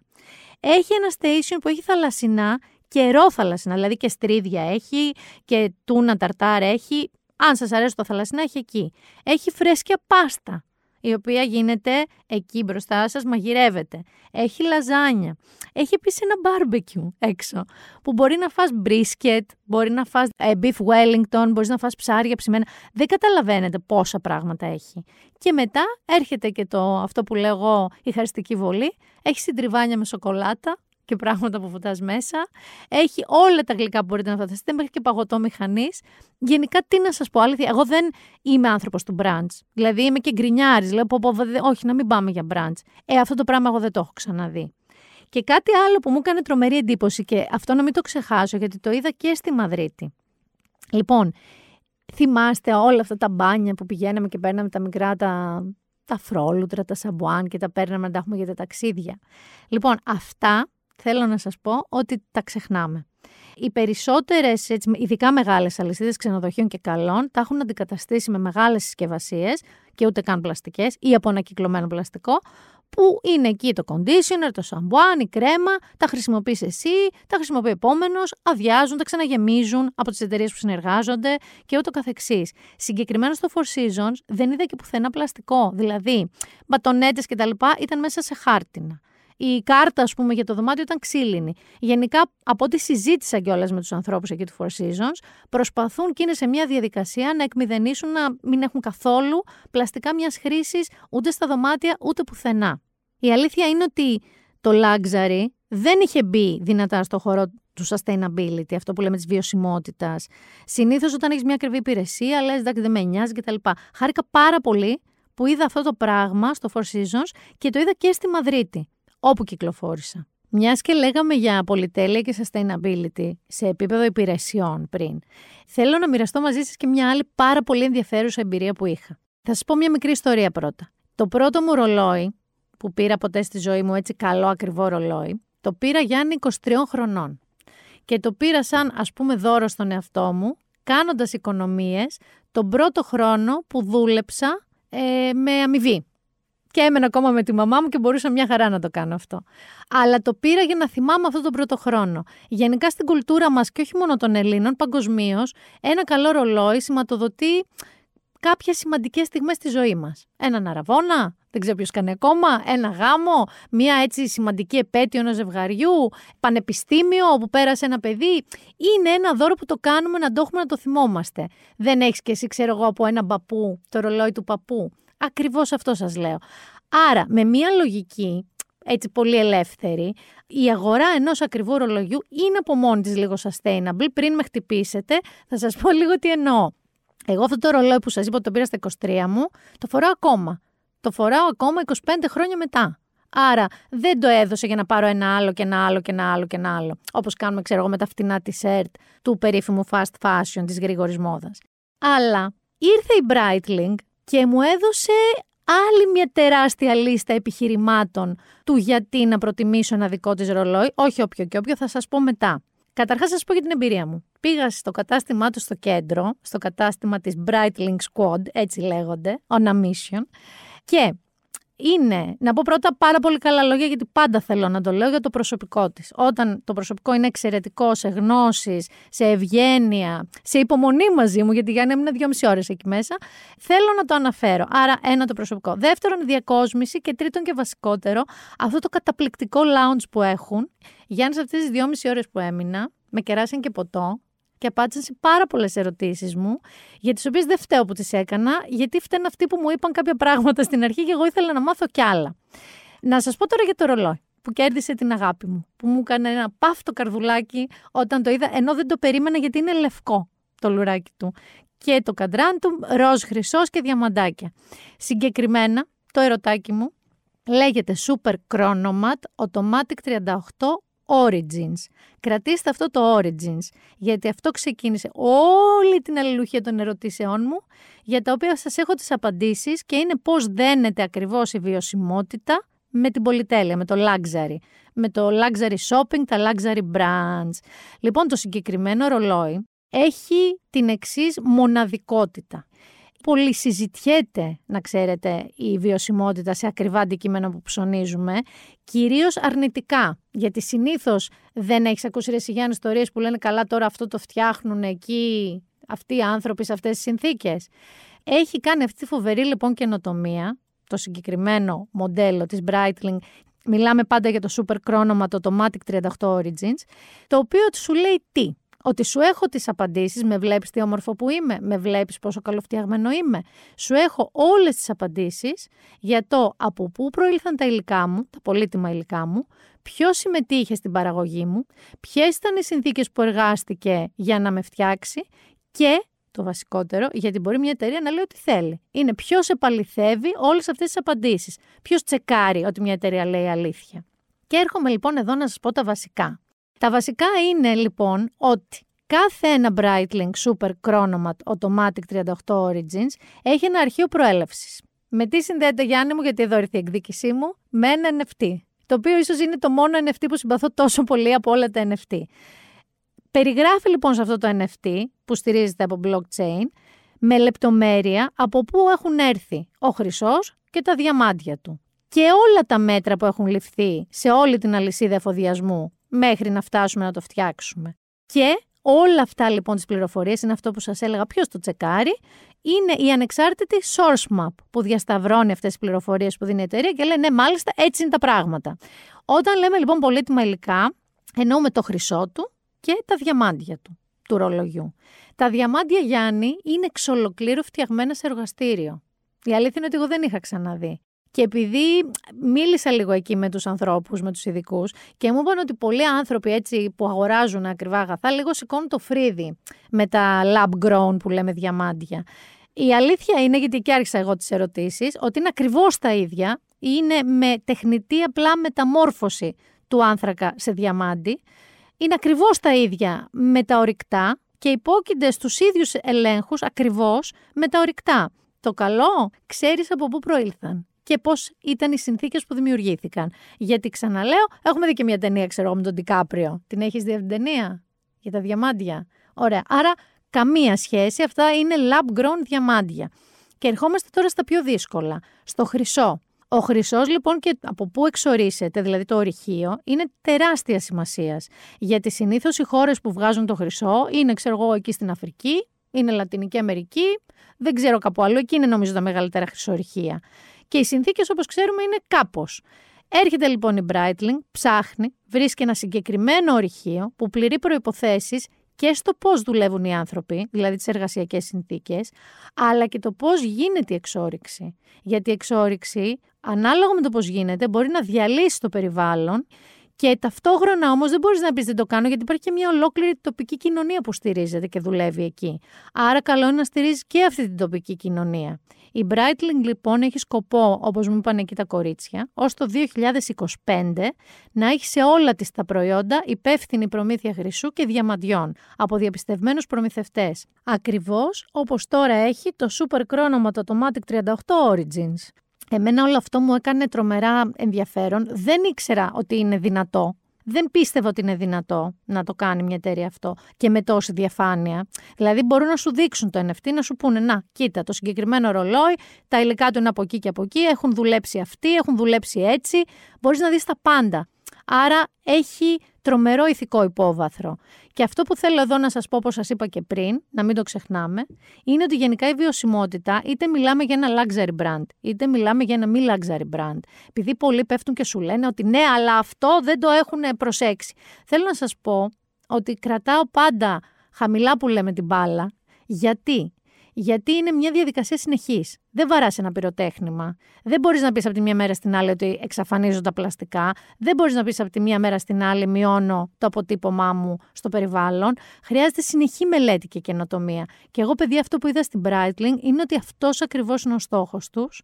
Έχουν και το Sustainability Mission Report που μετράει την πρόοδο του ίδιου του brand και τις πρωτοβουλίες που λαμβάνει για να βελτιώσει και να μειώσει το αποτύπωμά της στο περιβάλλον. Και για μένα συνειδητοποίησα, ενώ ήμουν εκεί και χάζευα το ρολόι μου, με τον περίφημο κανόνα της μήνας. Γιάννη, άκου ποιος είναι ο κανόνας. Φοράς ένα ρολόι, όπως και ένα καλό παπούτσι. Το φοράς και τη υπομονή. Κάθεσαι εκεί και περιφέρεσαι. Και για το παπούτσι το ίδιο. Αν το νιώσεις ότι είναι σαν να το έχεις χρόνια, Κατάλαβες ότι σου είναι οικείο, αυτή είναι η αγορά που πρέπει να κάνεις. Αν όσο κουνάς το χέρι σου, συνέχεια κάτι σου κλωτσάει, το κοιτάς, δεν είσαι σίγουρος, μπορεί και να μην είναι αυτή η επιλογή σου. Εγώ λοιπόν, επειδή καθόμουν εκεί με τις ώρες και αντελήφθην ότι πραγματικά είναι κάτι που μου αρέσει, συνειδητοποίησα ότι όλα αυτά που έμαθα για το συγκεκριμένο ρολόι ήταν όχι κερασάκι στην τούρτα. Μπορεί να ήταν παιδιά και η ίδια η τούρτα. Δηλαδή, όλο αυτό το ωραίο πράγμα που έβλεπα στο Super Chronomat Automatic 38 Origins, όλο αυτό το ωραίο πράγμα που έβλεπα, ξαφνικά είχα την γνώση ότι ήταν και με μια πολύ ηθική διαδικασία και προσπάθεια sustainability ε, φτιαγμένο. Οπότε, δεν ξέρω, νομίζω ότι πια εγώ έχω αποκτήσει πολύ σοβαρά μέσα μου αυτά τα ζητούμενα. Νομίζω και πολλοί κόσμος, πολλά μέλη της κοινωνίας έχουν το ίδιο. Οπότε αποφάσισα, Γιάννη μου γενικότερα, να ρωτάω αυτές τις ερωτήσεις. Γιατί τελικά έχει μεγάλη σημασία το από πού έχει προέλθει ένα αντικείμενο που εσύ έχεις δώσει πολλά ή λίγα ή περισσότερα ή λιγότερα χρήματα για να αποκτήσεις. Και αφού είπαμε καλά μαντάτα από luxury brands, από ωραία εταιρείες που πάνε προς σωστή κατεύθυνση, έτσι με πολυτελή αγαθά, να πάμε και στα κακά μαντάτα. Καταρχάς, ο Αλεσάνδρο Μικέλε έφυγε από τον Κούτσι. Θα μου πεις, χαίστηκα κανονικά, κούκλα μου, τι μου λες. Όχι, περίμενε. Μπορεί να σε νοιάζει λίγο η μόδα. Τα κορίτσια σίγουρα τα νοιάζει και πολλά αγόρια, ξέρετε. Άλλοι λένε ότι για καλό έφυγε. Γιατί είχε γίνει, λέει, πολύ τσίρκο η μόδα του. Χάρη Στάιλς. Θα τα πούμε λίγο μετά γι' αυτόν. Άλλοι λένε όπως εγώ, εγώ είμαι με την άλλη πλευρά, δεν είμαι φαν όλων των ακροτήτων που έκανε ο Μικέλε, αλλά, αλλά, αλλά, αλλά, παιδιά πήρε ένα Νίκο ξεχασμένο, συντηρητικό, ναι με το εμβληματικό αυτό του Γκούτσι, το σήμα, αλλά ήταν λίγο γρείστικος και τον πήρε και τον έκανε hot, το πιο hot brand εκεί έξω. Έκανε billions, δισεκατομμύρια τζίρους. Και προφανώς από ό,τι κατάλαβα έτσι έχει αφήσει να εννοηθεί, πάρα πολύ κύριος στο αποχαιρετιστήριο του μήνυμα από τον Νίκο Γκούτσι, αλλά είναι τέλος μιας εποχής. Από ό,τι κατάλαβα, ο Γκούτσι ήθελε να ξεφύγει λίγο από αυτό το πολύ ε, έντονο look που έφτιαχνε ο Μικέλε. Αυτός δεν ήθελε να το αφήσει πίσω. Χώρισαν οι δρόμοι τους. Ακόμα μέχρι την ώρα που ηχογραφώ, δεν ξέρω ποιος ήταν ο σχεδιαστής του Γκούτσι. Ξέρω όμως ότι ο Χάρι Στάιλς και πηδάω από το ένα θέμα στο άλλο, ο οποίος είναι ambassador, παιδί μου, είναι πρεσβευτής αυτού του brand, με όλα αυτά που σας είχα πει ότι κάπως έχω κουραστεί που τα φοράει. Ε, θέλω να σας πω ότι και λίγο χώρισε. Είναι όλο αυτό το δράμα που έχουμε ζήσει με τον Olivia Wild και λίγο χώρισε. Και όχι μόνο χώρισε, λένε ότι τα, τα έχει φτιάξει και με την πρώην του, με την Γκένταλ Τζένερ και ότι και αυτή χώρισε ταυτόχρονα τον, ε, το αγόρι της. Και ότι έχει παίξει τέτοια υπόγεια συνεννόηση. Σε κάθε περίπτωση, επειδή στη μουσική του είναι υπέροχος, άλλον διαφωνώ λίγο με τα ρούχα του, για κάποιο λόγο θα μείνουμε αρκετά στη μόδα σε αυτό το επεισόδιο. Ένας άλλος οίκος που περνάει πολύ ζώρικα. Πάρα πολύ ζώρικα. Είναι ένας οίκος που αναφέραμε ότι έφυγε από το Twitter, ε, είναι ένας οίκος που πολύ σωστά έδιωξε από κοντά του, από τις αγκαλιές του, τον Kanye West όταν έπαθε αντισημιτικό παροξισμό. By the way, συνεχίζει, είναι σε παράνοια τελείως εναντίον των Εβραίων, για κάποιο λόγο το έχει βάλει ο Κάνια. Αλλά έλα μου που έπεσε σε μια τεράστια, τεράστια παγίδα, όχι παγίδα από άλλους, από τον ίδιο τον εαυτό. Μιλάω για τον Νίκο Μπαλενσιάγκα. Ακούστε τώρα τι έγινε.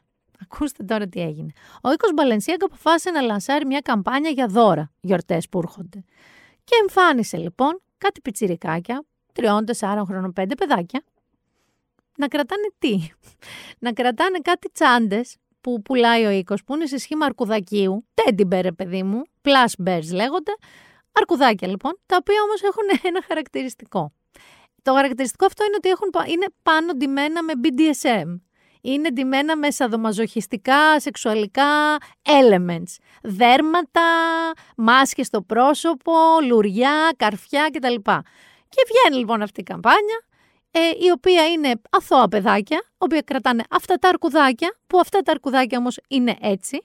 Και σε να μην φτάνει αυτό, σε μια άλλη λήψη, πάλι του Ικουμπαλενσιάγκα, πάλι για τα προτινόμενα δώρα, φαίνεται ένα δικαστικό έγγραφο από μία υπόθεση που ήταν United States vs. Williams, όπου κρίθηκε παράνομη και όχι προστατευμένη από την ελευθερία του λόγου η διακίνηση παιδικής πορνογραφίας. δηλαδή βάλτε στο μυαλό σας ότι υπάρχουν αυτές οι δύο εικόνες με τα παιδάκια με τα BDSM αρκουδάκια και η άλλη λήψη με αυτό το έγγραφο. Καταλαβαίνετε ότι γίνεται της μουρλής και δίκαια. Εντάξει, δεν βάζεις ένα τετράχρονο παιδάκι να κρατάει BDSM αρκουδάκι, δηλαδή για όνομα του Χριστού και της Παναγίας. Μέχρι και η Kim Kardashian που είναι μουσα του οίκου Μπαλενσιάγκα, ε, επειδή έχει τέσσερα παιδιά, δήλωσε σοκαρισμένη και θα επανεξετάσει ε, τη σχέση της με τον οίκο. Θέλω να σας πω ότι μέσα σε δύο εβδομάδες ο οίκο επανεξέτασε τη σχέση του με τον πρώην της Kim και η Kim τη σχέση της με τον οίκο. Όμως, φυσικά δεν θα τελείωνε εκεί. Διότι, ωραία, πέσυραν την καμπάνια, αλλά κάτι έπρεπε να πούν. Και τι είπανε, πώς το διαχειρίστηκε εσύ λες ο Οίκος; Ο Οίκος το διαχειρίστηκε περίπου, περίπου ε, όπως ε, διαχειρίστηκε η ελληνική κυβέρνηση την υπόθεση των υποκλοπών. Που ανάθεμα και αν έχεις καταλάβει ποιος φταίει και πού θα ρίξει την ευθύνη και τον blame. Ακούστε τώρα τι είπε ο Οίκος. Ο Οίκος αρχικά είπε ότι ναι, αναγνωρίζουμε το σφάλμα, φυσικά τα αποσύρουμε, αλλά δεν φταίμε εμείς, λέει. Φταίει ο φωτογράφος, φταίει η εταιρεία παραγωγής, φταίει ο σκηνογράφος, φταίει η κυρανίτσα στον τρίτο, δεν ξέρω, φταίει η μάνα του ε, διαχειριστή. Μόνο εμείς δεν φταίμε. Λοιπόν, πραγματικά ε, μου καίει τον εγκέφαλο. Εγώ σου λέω ότι, okay, ο φυσικά φωτογράφος βγήκε και είπε: Παιδιά, εμένα μου φέρανε ένα concept και μου είπαν φώτισε το έτσι και το φώτισα και το έβγαλα. Η εταιρεία παραγωγής είπε: Για όνομα του Θεού, δεν αυτοσχεδιάζουμε εμείς σε καμπάνιες. Καταλαβαίνετε, μιλάμε για κολοκυθιά. Ακριβώς όπως στις υποκλοπές. Τώρα τι γίνεται, πού βρισκόμαστε; Όχι απλά τους κατηγόρησε ο Balenciaga όλους αυτούς που σας είπα, εκτός από την κυρα-Νίτσα του τρίτου. Του ζητάει και 25 εκατομμύρια δολάρια που κανονικά, αν όντως θεωρούσε ότι φταίγανε, θα κάνανε έναν ε, εξοδικαστικό που λέμε συμβιβασμό. Αυτό το έκανε για να, τα μάτια του κόσμου. Στας προτείνει σε φως μου. Αλλά δεν πείθηκε κανέναν. Γιατί είναι σαν να μου πείτε μένα ότι ξέρω εγώ το News 24-7 βγήκε με ένα επέσχυντο ας πούμε θέμα, εξώφυλλος σαν να λέμε κεντρικό θέμα και εμείς να πούμε δεν ξέρουμε, οι developers το βγάλανε. Ωραία, και εσύ δεν το είδες. Δηλαδή, τι είναι αυτά που λένε τώρα; Και ε, με αφορμή όλο αυτό που σας λέω, το οποίο είναι βαβέλ, αλλά δεν σώζεται τον Balenciaga από αυτό καθόλου, σας το υπογράφω, ε, να σας πω και ποια λέξη βγήκε λέξη της χρονιάς για το 22. Είναι ένα ε, λεξικό, το οποίο, μάλλον είναι ένας οίκος λεξικών, ο πιο παλιός στην Αμερική, από το 1830, αν δεν κάνω λάθος, το οποίο λέγεται Merriam-Webster και online θεωρείται από τα πιο έγκυρα λεξικά και αυτό, πώς είναι ο οίκος παντών που βγάζει το χρώμα της χρονιάς, βγάζει τη λέξη της χρονιάς. Είναι λοιπόν το gaslighting. Το gaslighting το οποίο έχουμε πει τι είναι. Είναι είτε μία πράξη ή μια συνεχιζόμενη ε, διαδικασία, πρακτική ας πούμε, όπου βγάζει τον άλλον τρελό στην ουσία, τον φιντάρεις παραπληροφόρηση, του λες αυτό που λέμε όλοι δεν είναι αυτό που νομίζεις και κυρίως αυτό το κάνεις για όφελό σου. Θέλω να πω ότι είναι γατάκια είναι πολύ γατάκι εκεί στο Merriam Webster, γιατί Α ακούσουμε λίγο αντιπρόεδρο Εδεσαϊκού, γιατί όταν εμείς τα είχαμε αυτά, αυτοί τρώγανε βελανίδια. Ναι, μπράβο. Ύστερα ακού μόλις είπαν, είπαν, κοιτάξτε αυτοί ότι, ότι, ότι, όχι, δεν θέλαμε για να γίνει το παιχνίδι. Ε, και εμείς ύστερα είπαμε, εντάξει, θέλουμε να, ε, δεν θέλουμε και εμείς. Και αυτοί ύστερα μετά, εμείς αφού είπαμε, είπαμε ναι, αυτό θέλουμε, είπαμε δεν θέλουμε και εμείς το αλλάξαμε και λέμε εντάξει, λέμε ούτε και εμείς θέλουμε. Και μετά είπαν αυτοί πάλι ότι ξέρετε, εμείς θέλουμε να γίνουμε. Εμείς όμως μετά δεν δεχτήκαμε μετά από όλα αυτά και είπαμε να να γίνει μετά το παιχνίδι. Όποτε το, το κάνει εξορίσει η ΕΠΑΕ. Αυτό ακριβώς, τίποτα άλλο. Και μιας και είπα πριν και είπαμε για παιδική πορνογραφία και το Μπαλενσιάγκα και όλο αυτό το χαμό που έγινε. Τι γίνεται, λέτε, με εκείνο το κοριτσάκι στον κολονό; Επίσης, τι γίνεται στην Πάτρα, με την Πισπυρίγκου; Επίσης, τι γίνεται με τον πόλεμο στην Ουκρανία που έχει κλείσει, κοντεύουμε να κάνουμε γενέθλια ένα έτος. Θέλω να πω ότι όλα αυτά έχουν πάει στην άκρη σιγά σιγά. Είναι αυτό που είχαμε πει και την άλλη φορά, ότι αν ο, ο Νίκος Ευαγγελάτος στο augmented reality studio του δεν παίζει μία είδηση, αυτή η είδηση έχει πάψει να μας αφορά.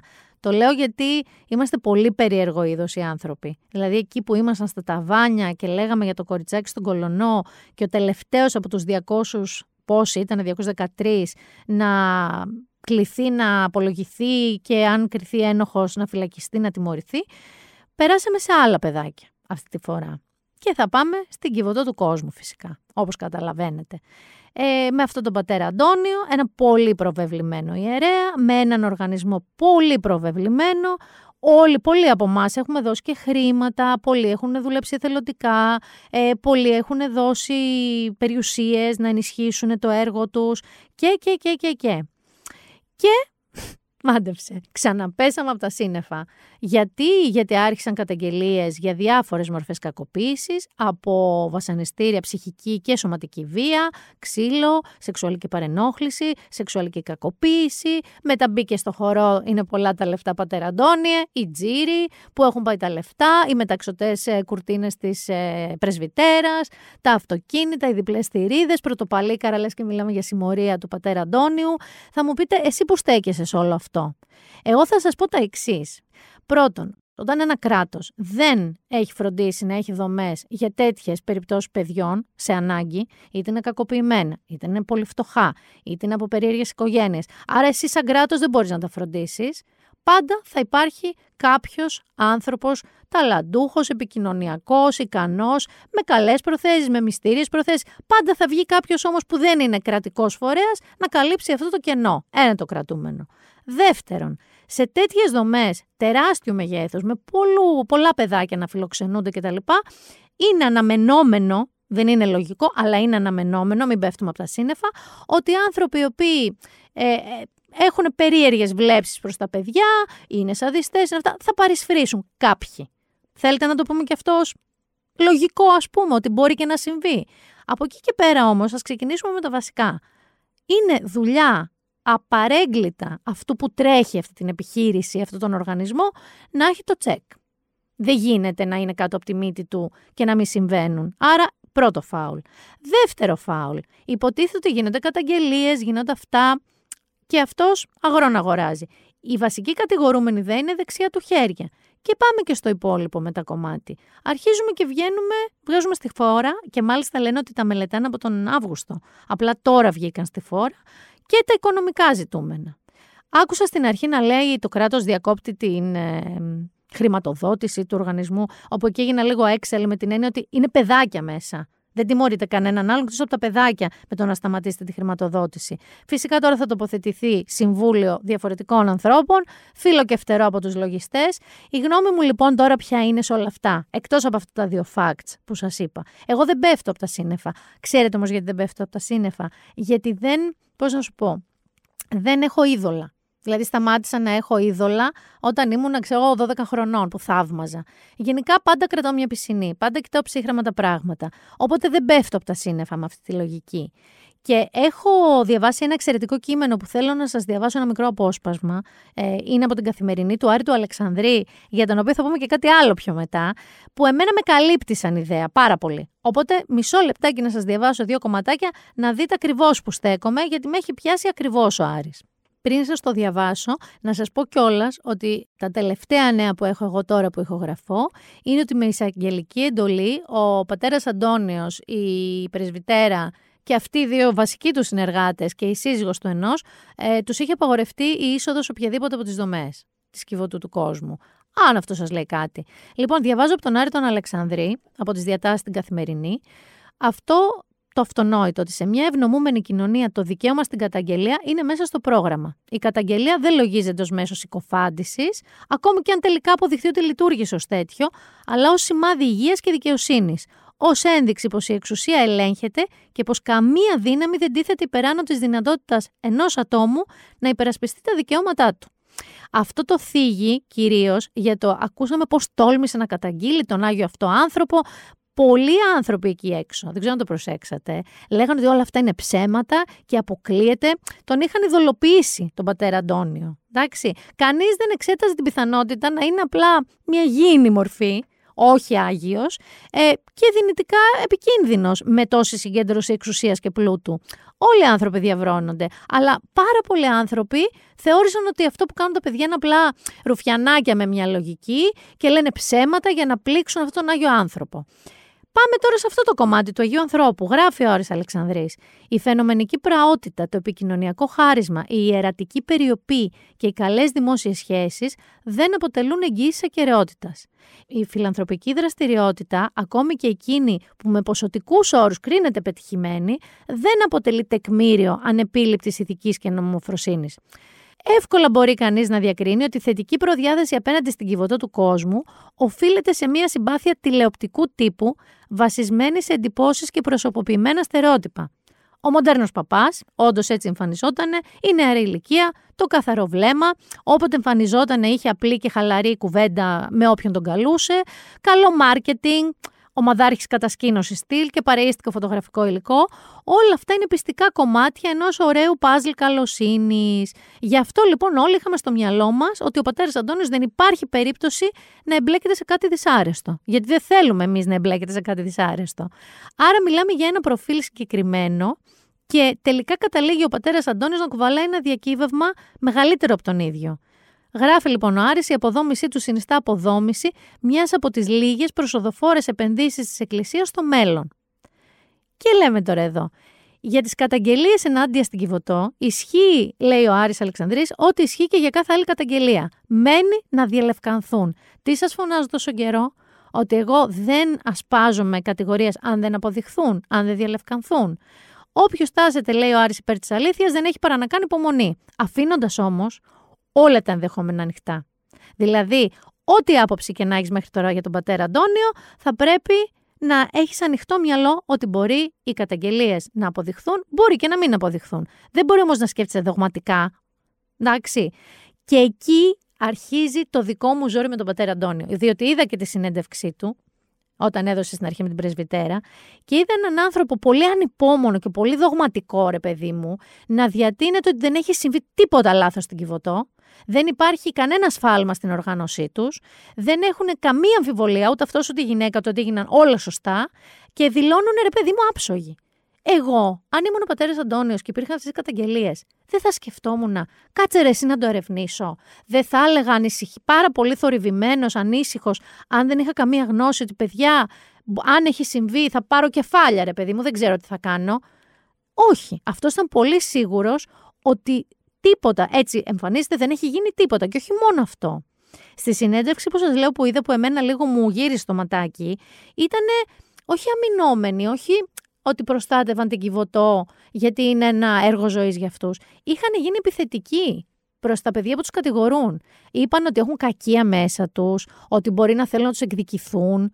Είπαν ότι έχουμε δώσει εμείς τη ζωή μας για να γλιτώσουν τα παιδιά από τον κατήφορο και ότι αυτό προκαλεί συγκρούσεις. Ε, είπαν ότι μπορεί να τα υποκινούν άλλοι τα παιδιά να το κάνουν αυτό. Δηλαδή, μιλάμε τώρα ότι δεν μιλάς έτσι για τα παιδιά που υποτίθεται και διατείνεσαι τόσο καιρό ότι προστατεύεις με κάθε τρόπο. Οκ. Άρα εμένα αυτό βλέπω μία άλλη εικόνα από τη χαρούμενη κατασκήνωση. Βλέπω κάτι το οποίο ε, απαιτεί ευγνωμοσύνη από αυτά τα παιδιά και θα την πάρει με κάθε τρόπο, ακόμα και με τιμωρία. Και εδώ θέλω να πω αυτούσια την πρόταση του Άρη του Αλεξανδρή, πώς κλείνει το κείμενό του και λέει: Όπου δεν μιλούν ακόμη οι νομικώς αξιοποιήσιμες αποδείξεις, μιλούν ψιθυριστά αλλά με εφράδια οι ενδείξεις. Δεν είναι ανάγκη να ασκηθούν ποινικές διώξεις για να διαγνωστεί μια εκτεταμένη δυσλειτουργία. Ούτε και να αποδοθούν συγκεκριμένες ευθύνες σε συγκεκριμένα πρόσωπα για να καταλάβουμε ότι κάτι δεν πάει καλά. Μία καταγγελία μπορεί να πηγάζει, σου λέει, από τα πληγωμένα αισθήματα ενός παιδιού. Μια δεύτερη μπορεί να εκπορεύεται από το δόλο ενός χολερικού συνεργάτη. Είναι όμως η τρίτη καταγγελία ψεύτικη. Η τέταρτη, η πέμπτη, όταν οι μαρτυρίες πληθαίνουν και διέρχονται μάλιστα από όλο το φάσμα της κακοποίησης, αυτό που σας είπα νωρίτερα, σεξουαλική παρενόχληση, εργασιακή εκμετάλλευση, σωματική και ψυχολογική βία, η υπόθεση δεν μπορεί να είναι μόνο φαντασιακή. Φταίνε οι εχθροί, φταίνε τα συμφέροντα, φταίει η ζέστη, αλλά κάπου πρέπει να φταίνε και τα λόγια του παπά, καταλήγει ο Άρης. Με βρίσκει πάρα πολύ σύμφωνη εμένα. Δεν θα βγω να στυλιτεύσω, να κατηγορήσω και να πω de facto κάτι. Αυτό που μπορώ να πω είναι το περίφημο κάτι βρωμάει στο βασίλειο της Δανημαρκίας. Και γενικότερα είναι κάτι το οποίο υπάρχει λάθος. Από πού, ποιοι το γνώριζαν, Ποιος το ζήτησε να γίνουν κάποια πράγματα, τι γίνεται με τα χρήματα; Όλα αυτά εγώ περιμένω τις αποδείξεις των καταγγελιών. Περιμένω την έρευνα. Αλλά όπως είπε και ο Άρης, οι ενδείξεις είναι πολύ εις βάρος του παπά και του πατέρα, ο οποίος ήταν ο καλύτερος, νομίζω, υποδειγματικότερος πολίτης το 18 στην Ελλάδα, στην Ευρώπη. Μιλάμε για τέτοιους μεγάλους τίτλους. Δεν έχω να πω κάτι άλλο πάνω σε αυτό το ζητούμενο. Θεωρώ ότι οι εξελίξεις θα είναι συνεχείς.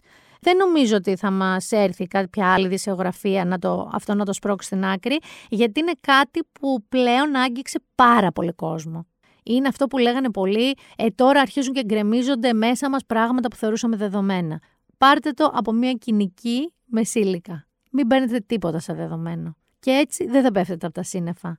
Όπως από τα σύννεφα δεν πέσαμε και αλλάζω θέμα και κλίμα με κάποια πράγματα που έχουν συμβεί στο Μουντιάλ. Και για όσο υπάρχει το Μουντιάλ και εμείς έχουμε επεισόδια, θα πηγαίνουμε με Λουκιανό και Λαϊδόνη. Αρχίζει το μάτς, αδειάσαν οι δρόμοι, η ώρα ζυγώνει, αρχίζει το μάτς, αρχίζει το μάτς, ερήμος η πόλη, τρεχάτε και αρχίζει το μάτς. Ένα δεδομένο για το Μουντιάλ είναι ότι πολλοί όσοι παίζετε στοίχημα και τα λοιπά έχετε πάει αρκετά κουβά.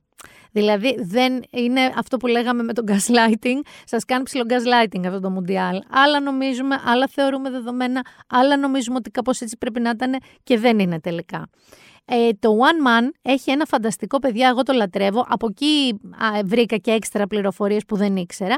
Έχει recap κάθε μέρας. Τι έχει γίνει κάθε μέρα στο Μουντιάλ και μέσα στα γήπεδα, ε, δηλαδή αποτελέσματα, οσκαρικά γκολ και ε, ρεκόρ, αλλά και τα παράπλευρα, αυτά που λέμε τα πιο lifestyle. Παρεπιπτόντω, φίλε ή φίλοι από το Κατάρ που ήσουν, που είπαμε ότι θα μας κάνεις ενημέρωση, δεν έχεις στείλει καμία ενημέρωση. Θα βρω το όνομά σου, θα σε εγκαλέσω στο επόμενο επεισόδιο. Πάμε να δούμε τι έγινε. Λοιπόν, γιατί και εγώ τα βλέπα όπου ήμουνα. Δεν τα είδα, ε, σχεδόν ελάχιστα είδα στο σπίτι. Καταρχάς, ο Μόργαν Φρήμαν, παιδιά, τι έγινε με τον Μόργαν Φρήμαν, γιατί εμφανίστηκε στην τελετή έναρξης; Που είχε πει όχι, ξέρω εγώ, η Ντουαλίπα και ο Ροτ Στιούαρτ. Και όχι μόνο εμφανίστηκε, έπαιξε και ρολίνη, έπαιξε και ρολάκι εκεί. Ναι, μίλησε βέβαια για την αγάπη και την αποδοχή και την ανεξιθρησκεία και όλα αυτά τα πράγματα. Αλλά, Μόργαν μου, στην πραγματικότητα σου άξιζε το χαστούκι που φαγε από, τη δημόσιο, από το δημόσιο λόγο, από τα social media. Φυσικά θα στο μαλακώσεις πάρα πολύ αυτό το blow τα τσουβαλάκια με λεφτά που πιθανότατα πήρες εκεί στο Κατάρ. Αλλά ενώ κατάφερες να πας, ρε φίλε, μέχρι το 85 σε φάση Tom Hanks, καλός και αγαθός, δεν έχει πειράξει ποτέ, δεν έχει πει τίποτα λάθος ο Μόργαν Φρήμαν. Ποτέ. Γιατί έπρεπε να πας στο Κατάρ; Δεν ξέρω πόσο σου δώσανε. Εγώ μπορεί και να μην πήγαινα στη θέση σου. Κλασικά, εδώ να πούμε, ότι οι οπαδοί του Κοδόρ το περίμεναν από αυτούς οι οποίοι νίκησαν το Κατάρ στην έναρξη και όλοι νομίζαν ότι αυτό θα το πάρει το Κατάρ, ότι αυτό είναι τελειωμένο. Πρώτος κουβάς. Αλλά επειδή λοιπόν έχει απαγορευτεί, λέγανε ότι θα τους αφήνουν να πίνουν αλκοόλ δύο ώρες πριν και δύο ώρες μετά τον αγώνα, τίποτα τελικά. Και τραγουδάγανε όλοι μαζί, εν χορό, και ρέμο σερβέθα σε όλες τις γλώσσες, στα αγγλικά μετά, we want beer, ε, θέλανε την πύρα τους. Δεν την πήραν την πύρα τους. Οι Ιάπωνες, μαντέψτε, καθάρισαν, κάναν λαμπίκο τα ποδητήρια μετά τον αγώνα και άφησαν και οριγκάμι. Φτιάξανε και αυτά τα χάρτινα κουκλάκια που φτιάχνουν οι Ιάπωνες. Όπως πάντα, τεράστιοι. Εγώ θα το πω αυτό. Τους κοροϊδεύετε, αλλά εγώ θεωρώ πραγματικά ότι σε τέτοια θέματα οι Ιάπωνες δεν πιάνονται. Υπάρχει τώρα επίσης μια MVP, κοπέλα, η οποία θα σας πω γιατί τη λέω MVP. Είναι μία πρώην ποδοσφαιρίστρια και είναι ρεπόρτερ του BBC, ε, η οποία φόρεσε το περιβραχιόνιο του One Love, που μιλάει για την, ε, το δικαίωμα όλων των ανθρώπων στην αγάπη και κατά των διακρίσεων, που η FIFA απαγόρευσε στον Γκίν, ο οποίος είναι ο αρχηγός της ε, Εθνικής Αγγλίας, να το φορέσει. Οπότε το πήρε αυτή και το φόρεσε την ώρα που μετέδιδε ζωντανά μέσα από το γήπεδο. Η Εθνική της Αγγλίας γονάτισε αυτό που λέγαμε τουκ μέσα στο Κατάρ. Ε, το τόλμησαν, αλλά δεν είναι η μόνη. Θα σας πω γιατί έχουμε και άλλα παρακάτω. Ε, στο πρώτο μάτς του Ιράν, γιατί θυμάστε τι γίνεται στο Ιράν, δεν έχει σταματήσει αυτό που γινόταν με τη Μαξαμινή μετά τη δολοφονία της. Καίγεται το Ιράν, μιλάνε οι μεγάλα, τα μεγάλα κεφάλια και το καθεστώς να, για εκτελέσεις φυλακισμένων ανθρώπων από τις πορείες και τις διαδηλώσεις. Είναι έκρηθμη η κατάσταση, δεν έχει σταματήσει τίποτα. Άλλη μια είδηση που αφήσαμε λίγο, την έχουμε κάνει βαβά και δεν πολύ ασχολούμαστε, γιατί ήρθαν οι κινέζικες διαμαρτυρίες. Λοιπόν, στον πρώτο αγώνα του Ιράν, οι ποδοσφαιριστές αρνήθηκαν να τραγουδήσουν τον εθνικό ύμνο του καθεστώτος στο Ιράν και ταυτόχρονα στις κερκίδες οι γυναίκες του Ιράν κρατούσαν πανό διαμαρτυρόμενες για όλα όσα συμβαίνουν στη χώρα τους. Και οι οπαδοί όμως του Ιράν που ήταν εκεί ε, άρχισαν να γιουχάρουν τον εθνικό ύμνο του Ιράν. Το οποίο πραγματικά, αν ξέρετε, δηλαδή πιστεύω ότι τους απειλούσαν τους ποδοσφαιριστές στάνταρ. Και μάλιστα έναν Ιρανό ποδοσφαιριστή, παιδιά που δεν τον πήρανε στην ομάδα στην εθνική, γιατί λέει ήταν πολύ αντιρρησίας εναντίον του καθεστώτος, τον φυλάκισαν πίσω στη χώρα του, εφόσον δεν ακολούθησε την αποστολή. Είχαμε το σοκ που η Σαουδική Αραβία, παιδιά, νίκησε την Αργεντινή και φυσικά την επόμενη μέρα κήρυξε εθνική αργία. Οι παίκτες της Εθνικής Γερμανίας, σε αντίστοιχη λογική με το take the knee που κάνανε οι της Αγγλίας, ε, κράτησαν το στόμα τους κλειστό, σαν να φημώνονται, διαμαρτυρώμενοι για το ότι η FIFA τους φημώνει και δεν τους αφήνει να εκφραστούν υπέρ των δικαιωμάτων και τους λέει: Μην παίρνετε θέση εσείς, ποδοσφαιριστές. Να πούμε εδώ ότι το Κατάρ είναι σε τραγική κατάσταση, σε τραγική κατάταξη για τα ανθρώπινα δικαιώματα. Πιο κάτω από αυτά, από το Κατάρ, είναι μόνο το Ισαδική Αραβία και το Ιράν. Ε, υπάρχει ένα επικό γκολ του Ριτσάρλισον της, Βε- ε, της Βραζιλίας, ο οποίος δεν ξέρω, έκανε, ήταν μαζί Ζιουζίτσου, τα Εκβοντό, ε, τα Ιτσί, ήταν και ψαλίδι και ανάποδο και σπαγκάτ, ήταν ασύλληπτο διαστημικό αυτό το γκολ. Και πάμε τώρα στο πονάκι μου, εγώ που τον συχαίνομαι, δεν ξέρω τη γνώμη σου, τον Κριστιανό Ρονάλντο, πώς θα πας, τους συμπαθείς; Όχι, εντάξει, αδιάφορος. Ο Κριστιανό παρόλα αυτά, παρά το ότι σας είπα ότι θα τον λέω ο Κούλα, ο Κυριάκος είναι κολόπεδο Κριστιανό Ρονάλντο, ο Κριστιανό Ρονάλντο, λοιπόν, που έκανε μήλο τη United, έφυγε από τη United, επισήμως μπήκε στο Guinness γιατί σκόραρε για πέμπτο συνεχόμενο παγκόσμιο κύπελο. Το οποίο δεν το λες και μικρό επίτευγμα. Πέντε χρόνια, πέντε διαφορετικά μουντιάλ, πέντε χρονιές μουντιάλ, έχει σκοράρει σε όλες. Και επίσης, ενώ ξεκίνησε να σκοράρει σε αυτό το μουντιάλ σαν άνεργος, μάλλον από ό,τι διάβασα, έκλεισε στη Σαουδική Αραβία να πάει να παίξει και μάντεψε τι λεφτά θα παίρνει το χρόνο. Γιατί θα πεις εσύ τώρα γιατί στη Σαουδική Αραβία; Γιατί 200 εκατομμύρια ευρώ το χρόνο. Οπότε ναι, μπορεί να μην γυρίζεις κοντό το σορτσάκι να μαυρίζεις τα μπουτάκια του, γιατί δεν πολύ επιτρέπεται εκεί, αλλά θα τσεπώνει κάθε χρόνο 200 εκατομμύρια ευρώ συν τις χορηγίες από όλους τους χορηγούς. Επιπλέον. Μια χαρά καριέρα πάνε να κάνει, δεν νομίζω να παίξει και καθόλου. Λοιπόν, επίσης, οι Αμερικανοί στην ισοπαλία που έφεραν με τους Άγγλους, γιατί οι Άγγλοι μπήκαν πολύ φορτσάτι. Ότι εμείς το έχουμε με το ποδόσφαιρο και εσείς όχι. Ξέρετε ότι στην Αμερική λένε σόκερ το ποδόσφαιρο, ενώ στην Ευρώπη οι Άγγλοι το λένε football. Ε, και τους τραγούδαγαν λοιπόν οι Αμερικανοί It's called soccer, it's called soccer. Επίσης ο Κριστιανό, να γυρίσω λίγο στον Κριστιανό γιατί το ξέχασα. Έκανε Κριστιανιά φοβερή. Στον αγώνα με την Ουρουάη. Μπαίνει ένα γκολ λοιπόν, παιδιά, από έναν άλλο παίχτη. Και μάλιστα συμπαίχτη του στην Εθνική Πορτογαλίας, αλλά και πρώην συμπαίχτη του στη United, τον ε, Μπρούνο Φερνάντε. Μπαίνει το γκολ από το Φερνάντες και τι κάνει, παιδιά, ο Ρονάλντο. Αρχίζει να πανηγυρίζει μόνο του αυτόματα εκείνη τη στιγμή. Μπας και του χρεωθεί εκείνου για να σπάσει και ρεκόρ γκολ. Φυσικά έχουμε πλέον το VAR. Φυσικά φάνηκε ποιος σκόραρε. Φυσικά πήρε τον γκολ αυτός που έπρεπε να το χρεωθεί. Μετά, αμέσως μετά που τον βγάζει ο προπονητής του αλλαγή, πάει στον πάγκο και επειδή ένας παίχτης δεν του δίνει το χέρι, ε, παίρνει μούτρα, μου φάγαν τον πιφτέκι μου και τέτοια και νεύρα άπειρα. Συγγνώμη που δεν μπορώ να τον συμπαθήσω, παιδιά, αλλά δεν μπορώ να τον συμπαθήσω. Το Κατάρ, τα καλά νέα αυτής της διοργάνωσης, τα έχει πάει αριστούργηματικά χάλια και έχει αποκλειστεί. Και τώρα που ηχογραφώ εγώ το podcast, που είναι Πέμπτη, απόψε λοιπόν το βράδυ, εσείς το έχετε ήδη δει όταν το ακούτε, έχουμε και μία παγκόσμια πρώτη. Θα είναι η πρώτη φορά που σε παγκόσμιο κύπελο θα διαιτητεύσει σε αγώνα, συγκεκριμένα στο Γερμανία-Κωνσταντίνα, ε, μία τριπλέτα γυναικών. Είναι γυναίκα κεντρική ε, διαιτητής, η οποία είναι η Στεφανή ε, Φραπάρ, μια Γαλλίδα, και οι γυναίκες και οι, επο, οι- και οι επόπτες και οι επόπτες γραμμής είναι γυναίκες όλο το σύστημα. Θέλω πάρα πολύ να δω, εσείς ξαναλέω θα το έχετε δει, θέλω πάρα πολύ να δω πώς θα πάει αυτό. Και επειδή καλύψαμε το Μουντιάλ, κορίτσια, δεν έχετε παράπονα, δεν μιλάγαμε μόνο για γκολ. Μιλήσαμε για όλο το γύρω-γύρω τον Τεσού και σας ξαναλέω, το One Man έχει την καλύτερη ενημέρωση και γηπαιδική και εξωγηπαιδική για το φετινό Μουντιάλ. Μου άρεσε πάρα πολύ το recap κάθε μέρα. Ωραία συνοπτικά βλέπεις τι έγινε. Και βιντεάκια, αν χρειαστεί να δείτε κάτι. Και ήρθε η ώρα για το entertainment.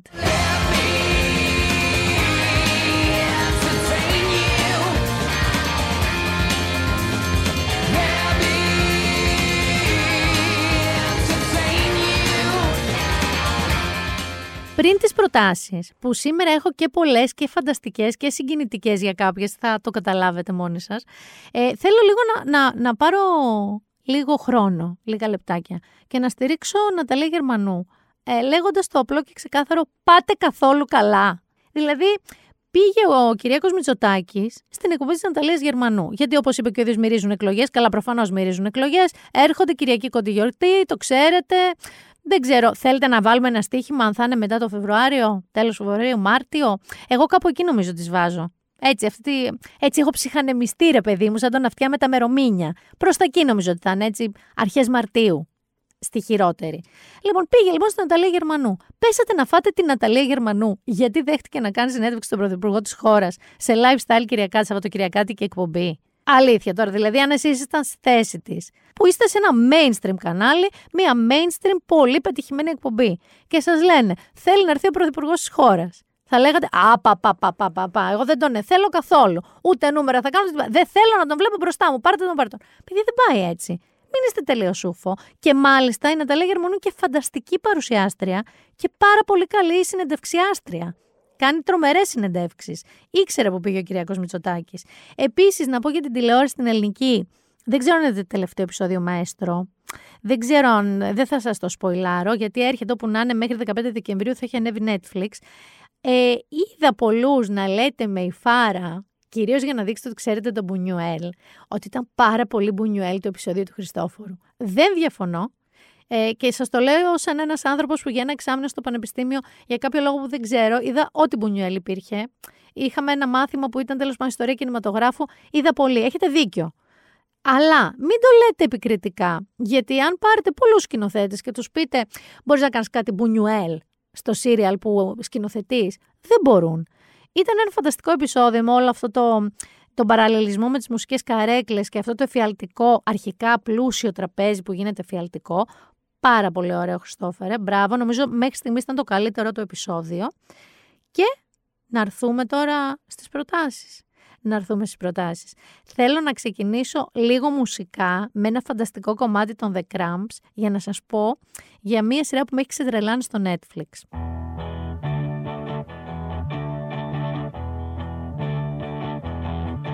when the sun goes down and the moon comes up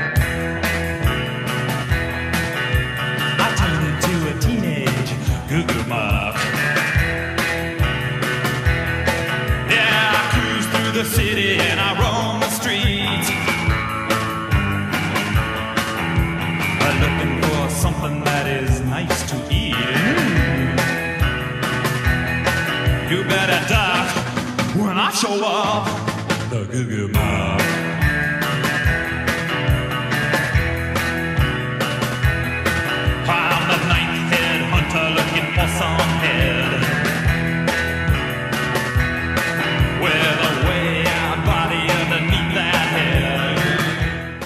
Όσοι την έχετε δει τη σειρά, καταλάβατε.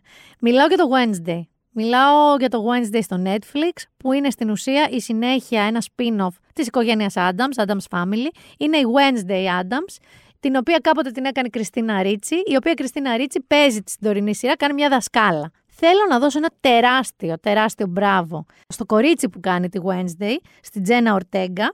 Να σας πω ότι η σειρά ήδη έσπασε το ρεκόρ, Γιάννη θυμάσαι, το season 4 των Stranger Things που έσπασε όλα τα ρεκόρ τηλεθέασης σε μία εβδομάδα, ωρών τηλεθέασης. Ε, μάντεψε τι έκανε η Wednesday. Τους πάντε σε κάτω. Λοιπόν, η μουσική που ακούσατε είναι από μια σκηνή, αν δεν έχετε φτάσει σε αυτό το επεισόδιο, με ένα φοβερό χορό που κάνει η Τζένα Ορτέγκα. Θέλω να ντύνομαι έτσι και να βγαίνω να χορεύω έτσι, για όσους ξέρετε. Θέλω να σταθώ σε κάτι όμως. Υποτίθεται τώρα το story είναι ότι η Wednesday Adams πλέον είναι μαθήτρια στο Nevermore Academy, ε, προσπαθεί να βελτιώσει τις ικανότητές της που είναι λίγο, όπω το λένε, medium και να γλιτώσει την πόλη από ένα killing spree έτσι που την τρομοκρατεί, διάφορες δολοφονίες ε, να λύσει το μυστήριο με τους γονείς της πριν 25 χρόνια και ταυτόχρονα να μπορεί να λύσει και να περάσει ομαλά μέσα από τις πολύ περίπλοκες σχέσεις της στο Nevermore. Και εδώ θέλω να σταθώ, γιατί πέρα από το φανταστικό artistic direction, Tim Burton, εντάξει, θέλω να πω ότι είναι εντυπωσιακό το πώς έχει καταφέρει να προσαρμόσει κάτι iconic και παλιό, δηλαδή περισσότερο να αποτίσει φόρο τιμής στο Adams Family, αλλά και να προσαρμοστεί πάρα πολύ στη σημερινή εποχή. Δηλαδή έχει murder, mystery, suspense, αυτό που κάθεσαι στην άκρη της καρέκλας σου και δράμα, αλλά έχει και όλα αυτά τα οποία αυτή τη στιγμή μας απασχολούν. Δηλαδή, καταρχάς έχουν εντάξει την τεχνολογία, το πώς ζούμε όλοι με την τεχνολογία, το lifestyle μας, μέσα στην αφήγησή του. Κατά δεύτερον, κάπως κλείνει το μάτι, παραπάνω από κλείνει το μάτι, στην κοινωνική αδικία που μαστίζει τη σύγχρονη κοινωνία.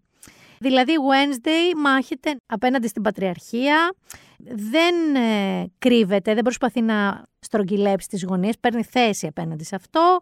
Επίσης, ε, κάνει με πολύ έξυπνο τρόπο, εμένα αυτό με έχει εντυπωσιάσει. Είναι woke που λέμε, αυτό το wokeness, που παίρνει θέση υπέρ των γυναικών, του φεμινισμού, του empowerment, εναντίον της πατριαρχίας, αλλά όχι σε εύκολες μορφές. Δεν θα δεις μεγαλειώδεις σκηνές wokeness. Είναι τόσο όσο. Είναι μικρά μικρά στιγμιότυπα από τη σειρά. Ε, mental health, θίγει, πνευματική υγεία και ψυχική υγεία και σε ό,τι αφορά το online αλλά και την κανονική ζωή. Και γενικότερα, αυτό που αγαπάω πάρα πολύ είναι ότι δεν έχει κήρυγμα. Θα μπορούσε να έχει κήρυγμα. Έχει ακριβώς το σωστό τρόπο να θίξει τωρινά ζητήματα χωρίς ποτέ να παρεκκλίνει από το concept αυτού του πράγματος, δηλαδή το goth, το dark, το μυστήριο, τις δολοφονίες, όλο αυτό. Είναι παιδιά πραγματικά σας μιλάω η πιο επίκαιρη προσαρμογή παλιά σειράς ταινίας που έχω δει ποτέ. Στα συν είναι οι πρωταγωνιστές οι οποίοι είναι καταπληκτικά επιλεγμένοι, όλο το cast και ακόμα στα πιο συν είναι αυτό το κορίτσι που σας είπα, η Τζένα Ορτέγκα. Και να μου τη θυμάστε αυτή. Σας το λέω να μου τη θυμάστε. Πάμε τώρα σε κάτι που θα σας, παιδιά, θα σας τρελάνει. Γιάννη και σένα, αποκλείται να το έχεις πάρει πρέφα. Τον Chris Hemsworth τον ξέρεις. Marvel, Thor, ε, τον ξέρεις. Και τον Darren Aronofsky τον ξέρεις, το σκηνοθέτη. Για όσους δεν τον ξέρουν, Requiem for a Dream, ο Μαύρος Κύκνος, το Mother πρόσφατα κτλ. Τι μπορεί να έχουν κοινό αυτοί οι δύο; Γιατί μπορεί να έχουν συμπράξει αυτοί οι δύο, λες; Disney Plus είναι ένα φανταστικό project που λέγεται Limitless with Chris Hemsworth, το οποίο συναντιούνται αυτοί οι δύο σε μια σειρά ντοκιμαντέρ, μικρό είναι, mini series, που μελετά τη μακροζωία και δοκιμάζει τα όρια του ανθρώπινου σώματος και του ανθρώπινου νου. Όπως καταλαβαίνεις, το υποκείμενο αυτού, δηλαδή ο πρωταγωνιστής, που αναγκάζεται να περάσει τρελές δοκιμασίες για τις οποίες θα σας πω, είναι ο Κρι Hemsworth. Θα μου πεις εσύ τώρα και καλά αυτός. Έχει κάνει και τρελές προπονήσεις και δίαιτες για να γίνει ο Θόρ και τέτοια. Ο Αρονόφσκι, ποτσγέννη. Ποτσγέννη. Λοιπόν, ακούστε τώρα τι έμαθα. Ο Αρονόφσκι έχει. Ο πατέρας του ήταν δάσκαλος φυσικών επιστημών και ο ίδιος έχει σπουδάσει βιολόγος για έρευνα πεδίου, δηλαδή ερευνητικός βιολόγος. Και ασχολείται με την επιστήμη όλη του τη ζωή και του άρεσε τρομερά η επιλογή του Chris Hemsworth γιατί δεν είναι προφανής. Ασχολείται πολύ με την υγεία του και τη φυσική του κατάσταση και δεν περίμενε ο Αρονόφσκι, γιατί από αυτόν ξεκίνησε το project, να τον απασχολούν θέματα γύρω από το θάνατο και τη μακροζωία. Ενδεικτικά, ε, να σας πω τι είναι. Κάθε επεισόδιο που είναι αυτόνομο, ακολουθεί τον Chris ενώ φέρνει εις πέρας σωματικές και πνευματικές δοκιμασίες θα σας πω και τις δοκιμασίες, που σκοπό έχουν να ξεκλειδώσουν διαφορετικές πτυχές της διαδικασίας της γύρανσης, δηλαδή πώς γερνάμε, γιατί γερνάμε. Κάθε πρόκληση είναι προσεκτικά σχεδιασμένη από επιστήμονες και απαιτεί χρόνια προετοιμασίας. Και θα καταλάβεις γιατί το λέω. Τα επεισόδια είναι τα εξής. Το πρώτο λέγεται σοκ. Ο Χέμσγορθ κατευθύνεται στην παγωμένη Αρκτική και κολυμπάει στη θάλασσα, καθώς η έκθεση σε ακραίες θερμοκρασίες μπορεί να ενεργοποιήσει την άμυνα του σώματός μας τον πετάνε μέσα στον πάγο να κολυμπήσει. Κανονικά. Χωρίς ειδικές στολές, προφανώς. Προφανώς δεν πήγε έτσι. Υπάρχουν ειδικοί trainers που τον έχουν ετοιμάσει γι' αυτά. Το δεύτερο επεισόδιο λέγεται Δύναμη, Strength. Σε συνεργασία με τον γκουρού των Extreme Sports, Ross Edgley, προπονείται για μια εξαντλητική πρόκληση αναρρίχησης σε σχοινή 30 μέτρων. Κάθετα. Κατάλαβες τι εννοώ. Να ανέβει 30 μέτρα κάθετα. Αντοχή στο άγχος, άλλο επεισόδιο. Stress proof. Η ψυχολόγος Μόντιουπ Ακινόλα εκπαιδεύει τον Γκρι να παραμείνει ήρεμος κατά τη διάρκεια μιας βόλτας, άκου Γιάννη, κατά μήκος ενός γερανού που προεξέχει από την οροφή ενός ουρανοξύστη. Πώς βλέπεις τους ουρανοξύστες στους γερανούς που κατηφτιάχνουνε, τον βάζεις να περπατήσει εκεί και τον κρατάει ήρεμο, προσπαθεί να του κατεβάσει το στρες. Μνήμη, η νευρολόγος Σάρων Σά τον προκαλεί να βγει στην άγρια φύση, αυτό είναι για μένα, χωρίς GPS η χάρτη και να βρει το δρόμο του για να αρχίσει να φροντίζει τον εγκέφαλό του. Γιατί το ξέρεις ότι έχουμε χαζέψει. Δηλαδή, οι πολυτεχνολογίες κάνουν πλάκα, γιατί στα δίνω όλα έτοιμα. Αν εμένα με αφήσεις όχι στην άγρια φύση, στην άγρια Άνω Νέα Σμύρνη, χωρίς GPS και χάρτη, σε στενό που δεν ξέρω, απλά παρακολούθησε έναν άνθρωπο να παθαίνει meltdown. Αλήθεια σου λέω. Νηστεία. Άκου τι έκανε fasting. Όχι αυτό που κάνω εγώ που λέω 8-16, δηλαδή 16 έως δεν τρώω 8 τρώω. Ο Χέμσγορθ απευθύνεται στο γιατρό Πίτερ Ατία για να μάθει πως η αλλαγή διατροφικών συνηθιών βοηθάει στη μακροζωία. Τι του απάντησε ο γιατρός, ναι, αρκεί να μην τρώει καθόλου για τέσσερις μέρες. Δεν έφαγε τίποτα εκτός από νερό για τέσσερις μέρες σε 24 ώρο Ξέρεις το αστείο με τις Άλπε που λένε Θυμάσαι αυτό που πέσανε στις Άλπε και αναγκάστηκαν και φάγανε ένας τον άλλον. Οι φίλοι μου, όταν μάθαμε για αυτή την ιστορία, μου λέγανε ότι εγώ στο πρώτο 24ωρο, όχι στην πρώτη εβδομάδα, θα είχα ήδη φάει δύο από το άγχος μου. Τέσσερις μέρες νηστικός ο Chris Hemsworth. Και στο τέλος έχουμε αποδοχή. Το τελευταίο επεισόδιο, acceptance. Ο ηθοποιός βρίσκεται αντιμέτωπος με την πιο ακραία και συναισθηματική πρόκληση. Να περάσει τρεις ημέρες σε μια κοινότητα συνταξιούχων φορώντας στολή προσωμείωσης γύρανσης.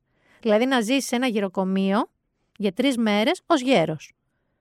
Που δεν τον κάνει μόνο να δείχνει γέρος, η στολή αυτή του προσωμιάζει και το πώς νιώθεις σαν γέρος. Το οποίο είναι απείρως τρομακτικό να σε κάνουν τρεις μέρες να ζήσεις σαν τον εαυτό σου στα 80. Να δεις πώς θα είσαι στα 80 και τι αντοχές θα έχεις. Και θέλω να σας πω ότι να το δείτε γιατί είναι συναρπαστικό, όπως ακούτε, αλλά και γιατί έχει life hacks, αλλά και γιατί υπήρχε, παιδιά, μια πολύ δύσκολη στιγμή πέραν του Fjord, το οποίο το λέει και ο ίδιος ότι νόμιζε ότι θα πεθάνει, ήταν πάρα πολύ νευρικός. Το χειρότερο όμως, παιδιά, ήταν ε, και η νηστεία, είπε ότι είχε εξαντληθεί και δεν μπορούσε, είχε μάθει να καταναλώνει πολλές θερμίδες με την γυμναστική που κάνει, αλλά εκεί το οποίο είναι το σοκαριστικό είναι ότι από κάποιες εξετάσεις που έκανε στα πλαίσια μελέτης της μακροζωίας και της ε, καταπολέμησης της γύρανσης, του βρήκαν ότι έχει δύο αντίγραφα του γονιδίου APO-E4 και από τη μητέρα του και από τον πατέρα του που έχουν συνδέσει με αυξημένο κίνδυνο εκδήλωσης Alzheimer. Δηλαδή του βρήκαν ότι σκεφτείτε για να καταλάβετε, ένας στους τέσσερις ανθρώπους στον κόσμο έχει ένα αντίγραφο αυτού του γονιδίου. Αλλά μόνο το 2-3% του πληθυσμού έχει και τα δύο. Δηλαδή, οι πιθανότητες του Hemsworth να εμφανίσει Alzheimer είναι τεράστιες σε σχέση με έναν άλλον άνθρωπο. Ε, αυτό ήταν ένα τεράστιο wake-up call και για τον ίδιο και φοβερά σοκαριστικό σε έχω πείσει να το δεις, δεν θες πάρα πολύ να το δεις, θέλω σαν τρελή. Δεν το έχω ξεκινήσει, γιατί το έμαθα χτες αυτό την ύπαρξή του. Αυτό όμως που θα σας πω, το επόμενο, είναι ό,τι καλύτερο έχετε ακούσει. Λοιπόν, Ted Lasso, το έχεις δει; Γιάννη, αλήθεια στο λέω, ας το μικρό, κλείσε με, κλείσε με, κλείστε την κυρία, πήγαινε σπίτι σου και δες Ted Lasso. Εσείς που έχετε δει Ted Lasso και ο Γιάννης με ξεφτιλίζει εδώ πέρα τώρα, και σας λείπει λίγο ή θέλετε να δείτε λίγο ακόμα ποδόσφαιρο, πάλι Disney Plus, άκου ιστορία. Έχεις διαβάσει για το Rexham, Welcome to Rexham. Λοιπόν, ο Ryan Reynolds, γνωστός ηθοποιός, ο Deadpool, ο άντρας της Blake Lively και ο Rob McElhenney, τι κάνουν τώρα; Αποφασίζουν να τρέξουν και να διοικήσουν τη Rexham, το football club Rexham, Rexham FC, και προσπαθούν να φτιάξουν αυτό που λέμε το underdog το λιγότερο πιθανό να πετύχει το παραμικρό. Να κάνουν λοιπόν μια ιστορία για τον underdog που ο κόσμος θα λατρέψει και θα σταθεί στο πλευρό. Από το Hollywood στην Ουαλία, γιατί για εκεί μιλάμε, αυτό το docu-series ακολουθεί το crash course ε, του Ryan Reynolds και του ηθοποιού Rob McElhenney, αν αναρωτιέστε που τον βλέπατε, Always Sunny Philadelphia, βασικός πρωταγωνιστής και αγαπημένος, ε, πώς θα μάθουν τώρα να δικούν μια ομάδα στην Ευρώπη, και να την πάνε και μπούνια να ανέβει κατηγορία, γιατί μιλάμε για πέμπτη κατηγορία, έτσι. Λοιπόν, αυτοί αποφασίζουν τώρα. Α, επίσης να σας πω ότι η Rexham είναι η τρίτη παλαιότερη ομάδα, ε, ποδοσφαιρική ομάδα, στον κόσμο. Είναι η τρίτη παλαιότερη. Αυτοί λοιπόν το 2020 οι δύο ενώθηκαν να αγοράσουν της πέμπτης κατηγορίας, τους Red Dragons, έτσι τους λένε, ελπίζοντας ότι θα τη μετατρέψουν τη Rexham σε μια success story, ας πούμε, ρε παιδί μου.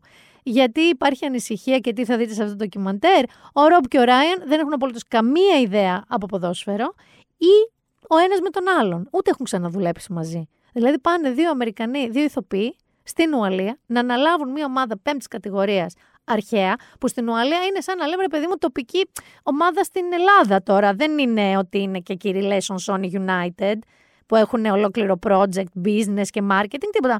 Είναι μια ομάδα στην Ουαλία. Ωραία. Να το αναλάβουν λοιπόν και έχει παιδιά τα πάντα. Όλο τους το ταξίδι, την προσαρμογή από το Hollywood στην Ουαλία, από το πώς είναι στο γήπεδο μέχρι τα ποδητήρια, από πώς είναι στην pub της γειτονιάς του χωριού που έχουν πάει. Ε, μιλάμε ότι είναι ένα υπέροχο πράγμα. Ένα υπέροχο πραγματικά πράγμα. Όχι απλά πορώνεσαι με τη Rexham. Όχι απλά θες να ανέβει κατηγορία. Που, by the way, ανεβαίνει κατηγορία, θέλω να ξέρεις, ε. Θέλω να ξέρεις, ανεβαίνει κατηγορία. Όπου να είναι. Και θέλω να ξέρεις ότι εγώ με τον Άρη υπάρχει μια σοβαρή πιθανότητα να πάμε στην Ουαλία να δούμε Ρέξαμ. Δηλαδή, ενώ στην αρχή του είπα, έλα ρε Άρη, τώρα έλεος δηλαδή με αυτά, ε, είμαι πολύ υπέρ να ξέρεις. Πάρα πολύ υπέρ να το κάνουμε αυτό. γενικά είναι από αυτά τα πράγματα που λες mind blowing. Όταν μου πάρει, θες να δούμε ένα ντοκιμαντέρ που έχω βρει φοβερό για τη Ρέξαμ. Του λέω τι είναι η Ρέξαμ. Μου λέει μια μόδα στην Ολέα. Το λέω ρε, ξεφορτώσουμε.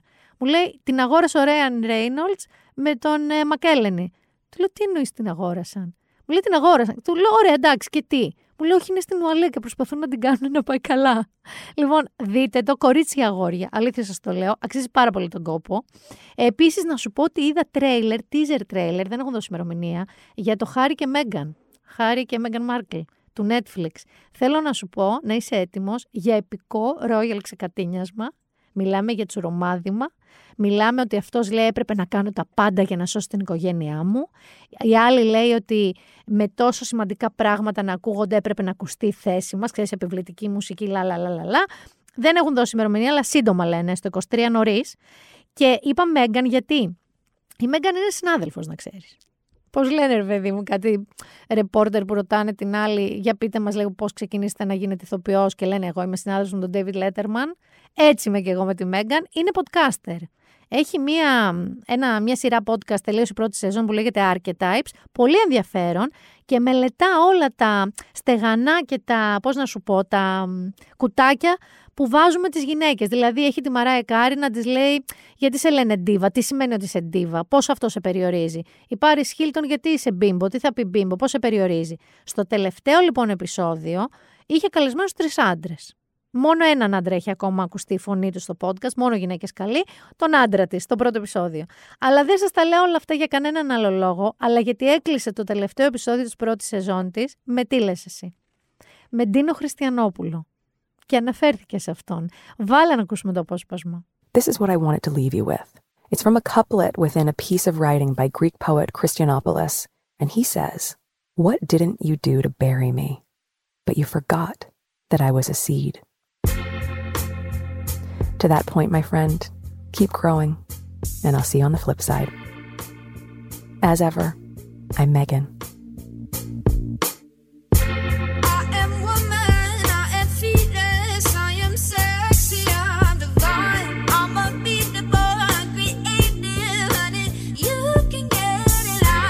Είναι η περίφημη φράση και τι δεν κάνατε για να με θάψετε, όμως ξεχάσατε πως ήμουν σπόρος.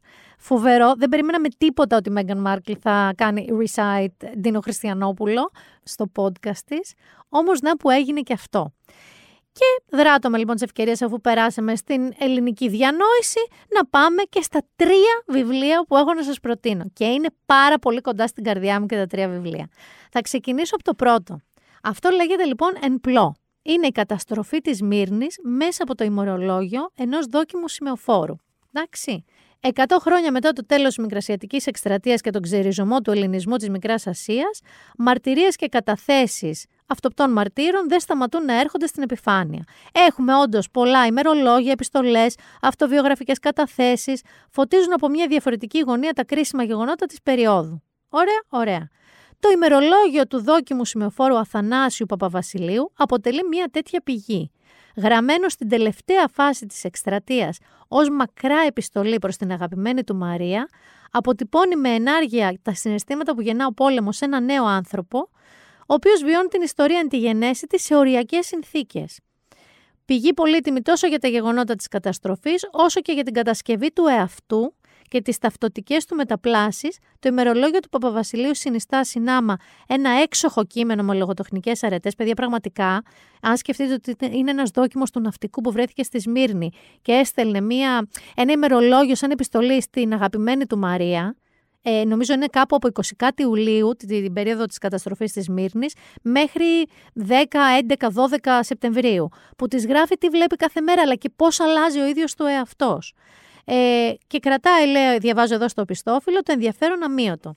Γιατί σας το λέω αυτό, αφενός γιατί είναι ένα εξαιρετικό κείμενο, ειδικά ένα απόσπασμα που εξηγεί πώς από εκεί που ήταν ένας πολύ φιλήσυχος άνθρωπος που δεν θα μπορούσε να δει ούτε μυρμήγκι να παθαίνει κακό, πανηγύριζαν όταν έβλεπαν βόμβες στις βολίδες να πέφτουν μέσα στον κόσμο και να τους ανατινάζουν και να σκοτώνουν κόσμο και πώς απογοητευόντουσαν όταν δεν τους πετυχαίνανε και περιγράφει ο ίδιος τον εαυτό τους σαν θηρίο, σαν κάτι που δεν αναγνωρίζει. Το κείμενό του είναι εξαιρετικό λογοτεχνικά. Αλλά σας έχω και κάτι πιο φοβερό. Διότι αυτός ο κύριος που έγραφε την επιστολή στη Μαρία, ο κύριος Αθανάσιος Παπαβασίλειο, ο κύριος Θανάσης, είναι ο προπάπος του Κωνσταντίνου Αμπατζή. Ο Κωνσταντίνος Αμπατζής είναι ο αρχιστάκτης του Ανμάν.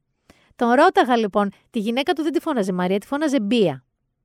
Έτσι την έλεγε. Ήταν η εποχή που χρησιμοποιούσαν αρκετά ξενικά ονόματα, ε, υποκοριστικά.